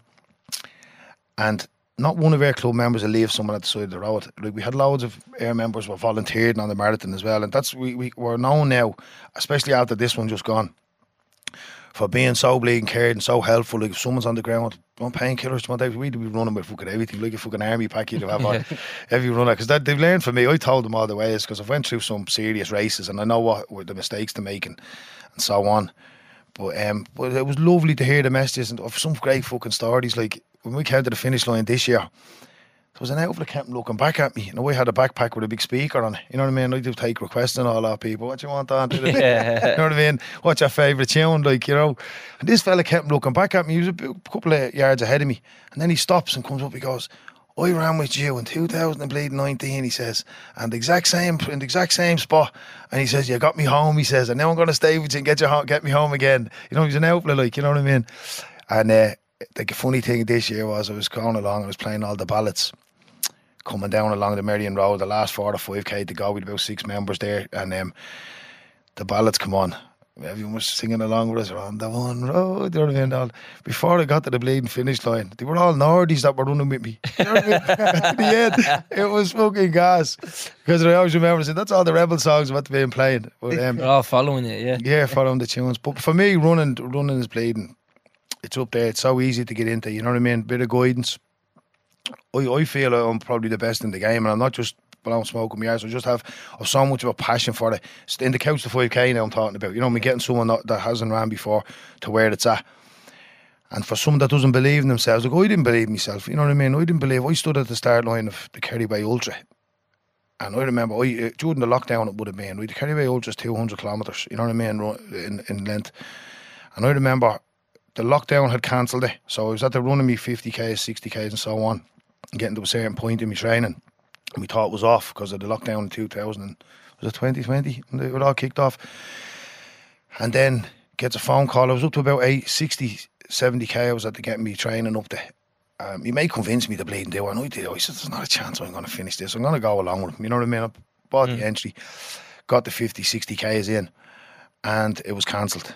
Fucking yes, delighted I was. Deep down inside, I was delighted. And then we get a phone call six weeks to go. It's back on. You know what I mean? Now I shit myself. I remember thinking, you're joking me. You know what I mean? But in my head, I was thinking, look, I'm going to go on to the start line. I'll give it a go and see how far it gets me. You know what I mean? And um, so he's, he rings me. He goes, right, it's fucking back on. He says, right, we have to get a night run in. So what's a night run? He goes, not 100k. He says, you have to run through the night. Basically, we get dropped off in the evening. We're going from Glendalough to Dublin, and it's through the mountains. You know what I mean? Because he says in Kerry, he says it's gonna get, it's gonna, you're gonna be the running same in the dark Yeah. You twice. to it? it. You start off in the dark, yeah, and then comes morning, but then you're running through the night then in the night section. So you have to replicate that. I never forget it. Fucking, it was a tough as fuck it was, but I said to myself, well, I'll give it a go. And for me, it was like, I, I, I love the fact that if I got to a certain point and there's a lot of gang in the club, like, you know what I mean, that, that look at that and see me, you know, and getting to that area. And you're, you're trying to inspire the kids in the club as well. That a- anything is really possible when it comes to your sports and your, your, your fitness and all. Um, but yeah, those those the hundred k. I think it was have a recorded. A lot of them are on my YouTube channel. Can I plug that by the way? No. Of course you can. course you Plug wherever you Keep, want. keep fit with Ken on YouTube, but um, don't forget to subscribe. For what do Leave a comment. But um, yeah, but there's there's great videos on that of the hundred k night run, and um, during the lockdown, I done loads of walkouts with me mad and all out the back, you know, and they're like trying to keep people motivated. But you'll see it in the night run. It was bleeding horrendously hard, you know, because when you're running at night, especially in the in the mountains, you're just looking at the spot off your headlamp. Yeah. You know what I mean? So now there's a couple of lads there that brightens up the place a little bit, but it's real fucking. It can get this and uh, Disorientating. disorientated. I couldn't get the word out there. and um, I never forget getting through that and getting to this ice. It was six in the morning. The sun came up. Such a fucking lift that gave us. You know what I mean? I was still a 30k to go, and you'll see it in the video on YouTube. It was bleeding I'm tough. actually looking forward to watching that now because I'm at the main trying to imagine it in my head. Yeah, like, Like, that the, the, the, the thing was for me, in another way, like psychologically, sports psychologists will talk about it all the time. Like, you have to be mentally prepared for these things. You know what I mean? Like, and if you're not, it's a massive battle. I know I wasn't mentally prepared for it. I was at the getting to 16, 70k. I think that was my biggest run was about. I must look back to see what my biggest run was before the hundred. So I done done the hundred, and the club is bleeding deadly. They're fucking the best club ever. They are like the members in it so supportive. Like they were all watching me. You know what I mean? Watching me out, me YouTube and all. They, they all met me at the forty foot when I finished. You know what I mean? I wasn't expecting. There was a big bleeding posse them there waiting for me, Ah, cheering me on. yeah. Because for us, it was just a night running. These lads are all pros, so it's nothing to them. They own mm. running with foreign lads as well. And that these are fucking animals, not only Lithuanians and all that. They're just made for running in the mountains. But I done that 100k, finished it, and then I think, like I said, it was six weeks to go, so I had no other chance to get training in. I was doing loads of little runs in between. I was doing about 120k a week, so I was doing like 20s and 30s most days out getting out. But then, uh, because I was at the running out of time with the training, I just said, "Fuck, I'm gonna go for this." So in my head, I thought, I've done 100k. If we can get the other 100k, if we can get to the same point in the race, I can pull out. You know what I mean? I thought, like, I'll just just go for it and see how far it gets me um, sitting at the at the start line of that race, and I thought, like, I felt real proud of myself. I remember thinking, how the fuck does a fucking heroin addict from Cherry Orchard end up sitting here at the start of the biggest race in Ireland? And I'm looking around, and these lads are all fucking elites, like you know what I mean. Now there's a load, like there'll be one or two club members as well who've done it in the past, like since me. But that race for me was was the pinnacle of my career. You know what I mean? I always remember saying, if we can get this one out of the way, I can retire. You know what I mean? I can sit back and say, right, there's the bar set high, fuck off. We just do that. But one of them's already done, I think. Is it So two you push her again, there. No, would be bollocks. Fuck off. No, I ended up playing with, uh, with like a hand and bad foot as well over it. You know what I mean? Ankle. But it's just, it's all the years of running on concrete had me bad. But I never forget the race itself. And I got to, I got to 100k in the race. It was in, I think it was Waterville. And then I left. And I always remember saying to myself, right, if I got to where the sun came up in, when I done the one in Dublin, if we do the same again, it'll be bring me to about 140k into the run. So I said, fuck it, I'm going to go. I was at the 100k and I said, I'm going to go again. And it was fucking freezing, bleeding toenails fucking hanging off. Blister. I mean, blisters were that bad in my feet. It felt like I was walking on a water bubble. Ah, like, stop. the whole underneath my foot was just the one of my feet, especially. And I always remember saying, don't burst it, because I know if you burst it, then it gets the skin comes off Yeah. and so on. So I left it. Probably a bit of cushioning, by the way, probably, but it wasn't painful. It was just to remember thinking, fucking feels like I'm walking on bubbles. But took off in Waterville. It was the night time run. That was the night section, and it was already 100k into the race. And I thought, if I can get to the when the sun comes up, you know what I mean, I'm onto a winner here. And going through the night, then it was fucking hell. I remember stopping then, and I was nearly falling asleep. You know what I mean? Because it was the, obviously it was at the, it was night, and I was run, running through it. Gets to about 120k. I can't remember the actual town. Sitting on the chair and I was bleeding, dozing off. You know what I mean? And the boys were trying to make food in the in the camper van. So I, I, tried to eat with every station. Tried to fucking drink as much water as possible. And obviously your stomach is not right. You know, like you're taking Yeah. gels and. But I took off again, and then obviously I just kept massaging. I was walking for loads of it. You know what I mean? Anytime I got steep, I just walked it. But I remember hitting at the 140k mark and the sun started to come up. I was in the most beautiful part of fucking Kerry ever. You know what I mean? And I'm looking around. Again, the hair on me next door, And I just got a new lease of life because the sun was at the coming up. And I thought, this is fucking probably doable. I'm probably going to bleed and get this. You know what I mean? And um, just carried on. But I think I got to about 160 and I was bollocks. I was done, you know what I mean? Me toenails, I was think I lost five toenails. I played great videos of me pulling my toenails off at the end of the race, but I didn't put any of them out there. I thought someone would be thinking of a sick bastard, but I was literally able to just go like that and Yeah. put them off, you I know? know I sent you a video like that Yeah. marathon. Or the toenail. I'll send it. I'll, I'll, get them. I'll send them to Ah, you. no, so I'm okay. not putting them out public. you think I was sick Yeah, yeah.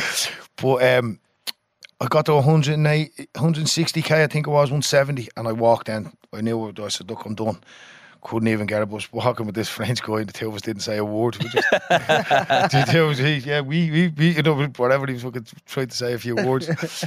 but the two of us are just in pain. You know what I mean? But we got to the finish line, gave each other a big hug. We didn't like, like I said, we were fucking hours there talking. But, um, but for me, running has me now walking in a club in Cherry Orchard that has the guts of 100 and, sorry, about 250 members. 120 of them are young kids, you know what I mean? That we don't charge a penny to. We train them three days a week, twice a week, and then you have a park run on a Sunday, you know what I mean? Um, and a lot of the adult members, their membership covers the cost of the kids, you know what I mean, as well. But we get funding as well. You know what I mean? Obviously, funding's a massive part of what we do. You know what I mean? And a lot of the services in the area need funding badly in Ballyfermot and Cherry Orchard.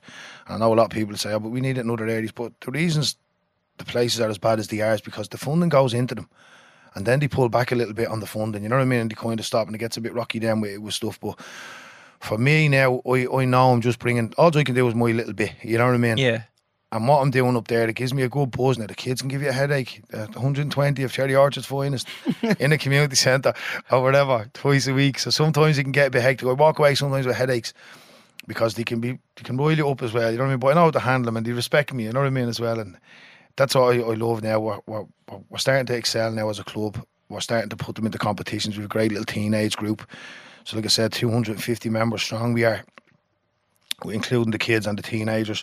We put our kids' teenage groups into cross country events this year. There are different caliber of runners they're running against, you know. So but it gives Yeah. them a taste for it. And so next year, going forward, our plan for the year is around to try and focus on kids that we think have potential. You know what I mean? And same with our adult members as well. You know what I mean? If we see adult members that have potential, we're going to put a big focus on them going forward. And um, look, God knows where it'll bring. I remember and it's how, giving them all goals and uh, yeah, especially for the kids, I think as well. Like being from an area like that, from like you know what I mean. It's, it's not that easy, and there's many distractions there for them, and many a different avenues they can take, many wrong roads they can take. So bringing them into a club like that and setting goals for them, You know what I mean? It can really, really change a kid's life or bring them down the right road. You know that type Teach of way. them good tendencies as well. Yeah, hopefully, you know what I mean. It's like it, uh, any type of sport in a kid's life gives them a little bit of, you know, proper guidance. You know what I mean? The discipline as well that comes with the sports. Look, we touched on it today around the young fellas, like, and I think the lockdown as well would have had a massive effect. You know what I mean? Like going forward, like on kids. You know what I mean? Like- Like missing out on education, missing out on sports and stuff like that. It's a fucking joke, man. To think that he bleeding locked down the whole bleeding place. You know what I mean? For something that probably wasn't as severe as we thought. You know what I mean? Anyway, we could be arguing all day about that fucking shit. Mm. But going forward, like you're thinking of the teenagers now, like the weed smoking, you know what I mean, and, and stuff like that. Like it's fucking sizzling their brains out, and they say it's not, a, it's not a, a gateway drug or whatever. It's Yeah. not a gateway drug, but it's doing more damage than fucking heroin would around their brain cells. You know what I mean, and and, and like their lifestyles and. They're fucking, they're probably robbing as much as a fucking normal drug addict would in order to feed their habits. You know what I mean? I'd question. I like you know they do so many studies and you see all this stuff about uh, cannabis and bleeding weed or whatever, and it says that it's not addictive. But I don't know anyone that's not addicted to it. Anyone that smokes it that's not addicted to it. Yeah. Like it has it has them in a grip. Yeah. And you can see that in them when they go off it. They count every bleeding hour they're off it. Like one of my mates could say to me, I'm off the grain now. How long you're off it? Six days. And they're like, geez, you knew that off. Like you don't say, oh, about a week. Six days. Do you know precisely how long it's off it? Whereas you could talk to someone who's off the drink, how long you're off it? Don't know, about, about a year and a half or something. You know what I mean? They don't know. They're not counting days. Whereas people who smoke weed, it has them gripped. Yeah. And do you know what I think the problem is, kind of with that, is they don't know what they're smoking. No. Do you know what I mean? This stuff is laced. It's not legal. Yeah. You're getting all this Cali, supposedly Cali. You're opening tins of stuff. It's laced. It's not regulated. Whereas you go somewhere where it is legal. You go to California. You get over the counter. You can. You have a menu. This is what's in it. This is how much of it you should smoke. This is exactly how much THC is in it. This is how much CBD is in it. This is the strand. This is where it was grown. Whereas what what are they smoking? Whatever someone psychotic fucking stuff, probably. You know what I mean? Making them bleed and go psychotic on it. Like, it's funny that you say that. I was talking to a geezer a couple of months ago, and he was saying it about that he smokes himself. And he said, I won't smoke uh, but a certain type. You know what I mean? He goes, because what you're getting on, he, he probably grows himself. I'm not sure. I think he does. But he said it to me, exact same as what you were saying there. He says, the strains are different. He says, when they're growing it in mass fucking amounts, you know what I mean, to sell on the streets, it's they're not watching the THC. That's, No. that's where when THC goes to a certain point, that's where it becomes psycho- Psychedelic. psychoactive or Yeah. something like that in your brain. And like the youngsters now, I feel so bleeding sorry for them, right? Because the opportunities that they have now, right, compared to what we had when we were younger, right, around like making money or even studying, whether, whether it's into to get into computers, whether it's getting out there, the advertisement of fucking social media that they have, like they're just wasting their lives. They're sitting in, they're smoking their brains out. And I'm thinking to myself, if we had the opportunity, like, you know, being that young and you had the opportunities ahead of you that they could have, and I say to people, you've no ambitions. They're just totally fucking focused on getting their weed every day. And the maddest thing is, I remember being young and I was into weed and thinking, like, you know, saying, what way would I like to, you know, in years to come, what way would I like to be? I just want to have enough money for me weed, I'd be happy. Like, what sort of a fucking ambition is that? You mm. know what I mean? Like, I, I was lucky that I, I, I, turned it around, you know what I mean? And mm. I'm trying to be I think you definitely need to look into it, especially like a lot of teenagers are gripped on it now, but the development of your brain, oh, like say 15, 16, 17 year olds smoking it now, like long term, that's definitely fucking up your the, the development of your brain. Without a doubt, man. Like I know so many people in their early twenties and they're paranoid. You can't even have a conversation with them. That's like, it's not, it's so blatant. And I know people as well. You can tell when they're off it. Yeah. They're a lot more chatty and interactive, and you're like, Yeah. right, what's going on here? And they're like, oh, and then they bring up in conversation. I'm off the weed, and you're like, "Do you know what? You can tell. Yeah. You're a lot, you're a lot more sociable. You're better to be around. Yeah, Whereas when you smoke it, they're just they're watching everything, freaked out. and they pick up on little things that someone says. You could say like a throwaway comment, and they pick up on it like, "Why did you say that?" And all you're like, "What did I say? Well, I didn't even realize I said something so stupid." Like, It's sad. It's a sad, little, it's a sad fucking. And and the thing is, like, it'll, it, although they won't go on to other heavier drugs, you know what I mean. Their brains are going to be just sizzled, and then it's all it's the, the mental health side of it. You know what I mean? Like you said, the paranoia kicks in, and the different things. You know what I mean? And yeah, like it's going to be like that forever. So if there is young people The listening. lack of discipline and motivation as well. From it. Yeah. That's where the mental health comes in. Because they're smoking a few joints because they think they need a few joints, and then they're stuck in, they're stoned in the gaff all day, Yeah. and they're thinking, oh, What's life all about? Mm. exactly, you know what I I mean? hate how glamorised it is. Like, something worse when you're flicking through Instagram, you see someone That's it, starting and smoking smoking a joint, and you're like, Yeah.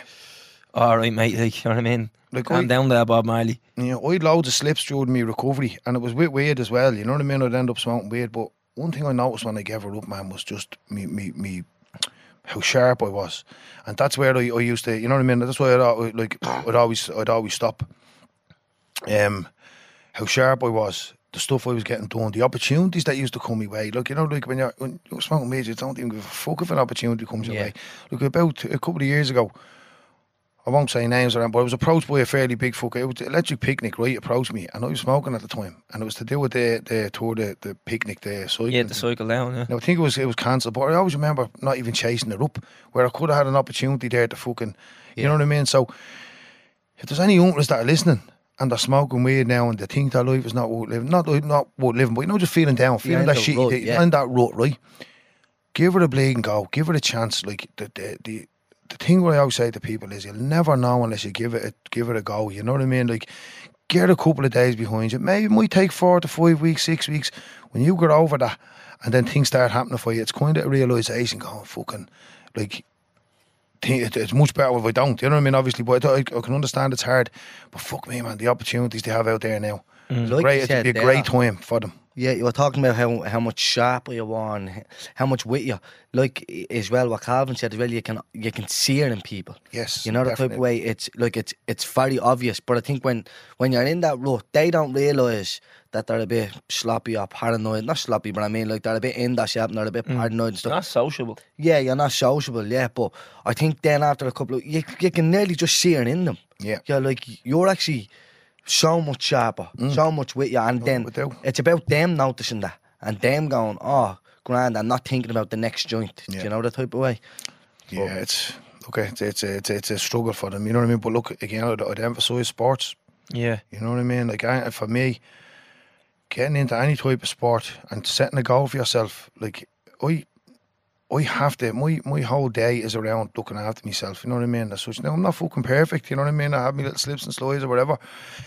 And there's certain things that I'm not happy about that I'm trying to work on. You know what I mean? I will get them eventually, but I'm, I'd always say to people, if you continuing down that, that road, it's not going to get any better. Like, you know what I mean? Fair enough, you enjoy a few joints and you're still, you know what I mean? But it's definitely not going to get any better. It's only going to spiral and get worse. And then your health deteriorates.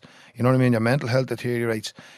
And for me, I get up every morning and I'm just thinking, like, how am I going to have a good day? Like, that's why I love me ice baths, me meditation. There's loads of play, there's loads of things you can do. Like, I remember giving up the gear years ago and thinking, what the fuck am I going to do with my life? Now, that'd be similar to someone giving up weight. Sit down and write down a little a weekly journal, say, and write on it Monday to Sunday, nine o'clock till nine o'clock at night. What can I do? Put in place here now, even if it's just for me. I remember a great a great thing I was told as well. He says, just try to be mindful of everything. Get up in the morning, brushing your teeth, having your shower, take your time doing it all, clean your room. You know what I mean? Then go for a walk, maybe join the gym. You know what I mean? It's the simple little things that, and if you reach out to people around hiking and around getting a bit of a job, you know what I mean? There's loads of services there that you can reach out to people and get get a bit of help, whether it's going to a day services, you know what I mean? But they do think, what am I going to do for the whole day? It's because that's all they're doing is smoking, you know what I mean? But there's loads you can do if you just sit down, make a plan of it, obviously reach out and get help, and maybe if you need medical help around getting professional help, stuff like that. But it's definitely doable, you know what I mean? But you need to kind of put the plan in place. And again, it's putting all the good stuff in place, linking in with the people, trying not to be around some of your pals if they're smoking it constantly, you know what I mean, and, and things like that. But um, there's always hope, you know what I mean? You gotta you gotta have hope. You know what I mean? I think It's a that's good great note. advice there, Yeah, yeah, and it's a good good note, note. to short end. End on. on, yeah. Yeah. We're in sync, haven't we, bro? Getting sick of this. See how. I handle Always it. happens. Have you anything else to plug? Um, Anything coming up around that you want to get out there? yeah, well, I started up a little business I did um, with the sea dips and all Ocean ah, Oh, Road. yeah. You lads know I them. love You know what I mean? that. So give Ocean the Road a shout. But yeah, if you don't mind, like people that have helped me along the way massively helped me because like I didn't get paid for the first six or seven years of doing the running club and stuff like that. So the run hub gave me a massive help. The Coliseum gym, the Royal Recovery Rooms, Gavin Coker as a physio, all them. Like I've done massive challenges like with Ironman competitions, and if we hadn't got all them. Like and it was costing me, I probably wouldn't have done them, and that inspired other people, and that's where it's inspired other members of the club. So I thank all them. I'm forever grateful to them. I'm forever grateful for the lads giving me the opportunity to, to give me the opportunity as well to, We're to grateful for share my story. in, But um, look, eh, and if we can help people going forward, I'm, I'm hoping to get into like I do private coaching. You know what I mean? Not I don't really do one to ones, but if there's a big company or anyone out there or anyone has a lot of believe people who don't believe they can run five k, get in touch with me. Yeah, and I think running clubs going forward, this is a big thing because I remember doing uh, my first triathlon, my only triathlon, and I remember looking at everyone else like I did it on my own. I remember looking at everyone taking their tops off, and you had that bleeding The jerseys, and that jersey, and I was like that. Arklow Triathlon Club, and I was like uh, this area, that area, and I remember thinking like, fuck, I, I, I'm at the doing this wrong, and I remember thinking like, I'd love to have somewhere like my community Yeah. doing Yeah. this.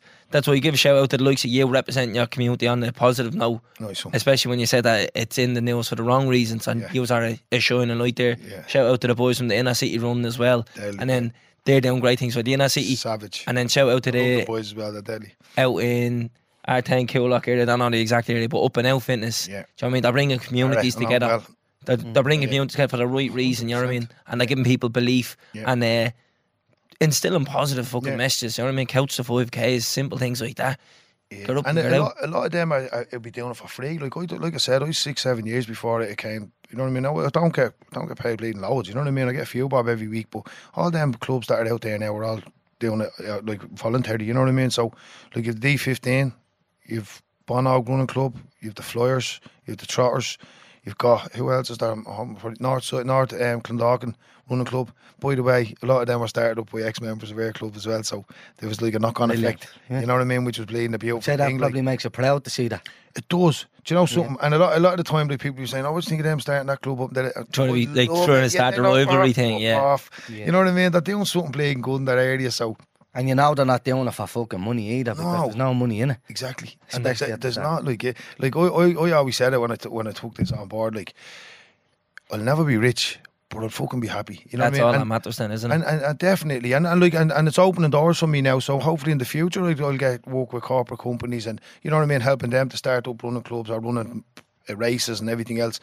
But it's opening doors for me. You know what I mean? Yeah, it's a slow yeah. process, but look at and fair play to like you said, all the lads that run a club, the NSC, the work at all them boys are down and all. It's fucking. I love seeing that, and I ho- hopefully, I'm one day I'm going to get them all together for a big race. So if they hear this, they'll probably. Yeah. so where's the best place to get to Ken? Cherry Orchard running on Cherry Instagram. Orchard Running Coach is my own page. Yeah. Um, the Cherry Orchard Running Club has their own page as well. Um, Ken O'Driscoll on Facebook. Um, yeah, and that's, that's just just throw me a message. You know what I mean?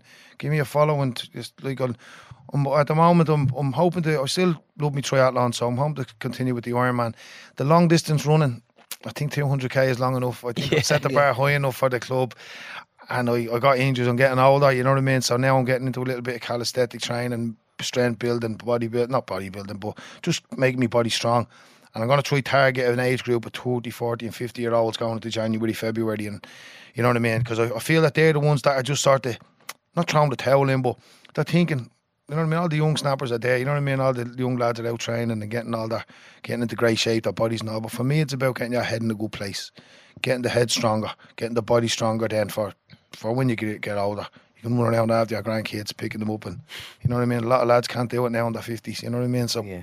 Yeah, that's where I hope to go in the future, is that down that road. And Ocean Rob is obviously on his Instagram as well. For Yeah. Yes. But look. anyone who is going sea swimming and there is freezing, but when you get out, at least you'll be warm. At least we were. nice one, lads.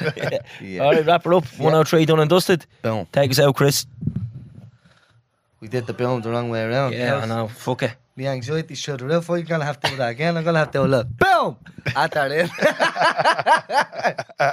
Subscribe to this podcast for free on the Go Loud app. What you waiting for? Put your back in it. Just a little more. Throw your weight in it now. Tell your body you can. Walk it hard and long. When you finish that the hip knocker. song,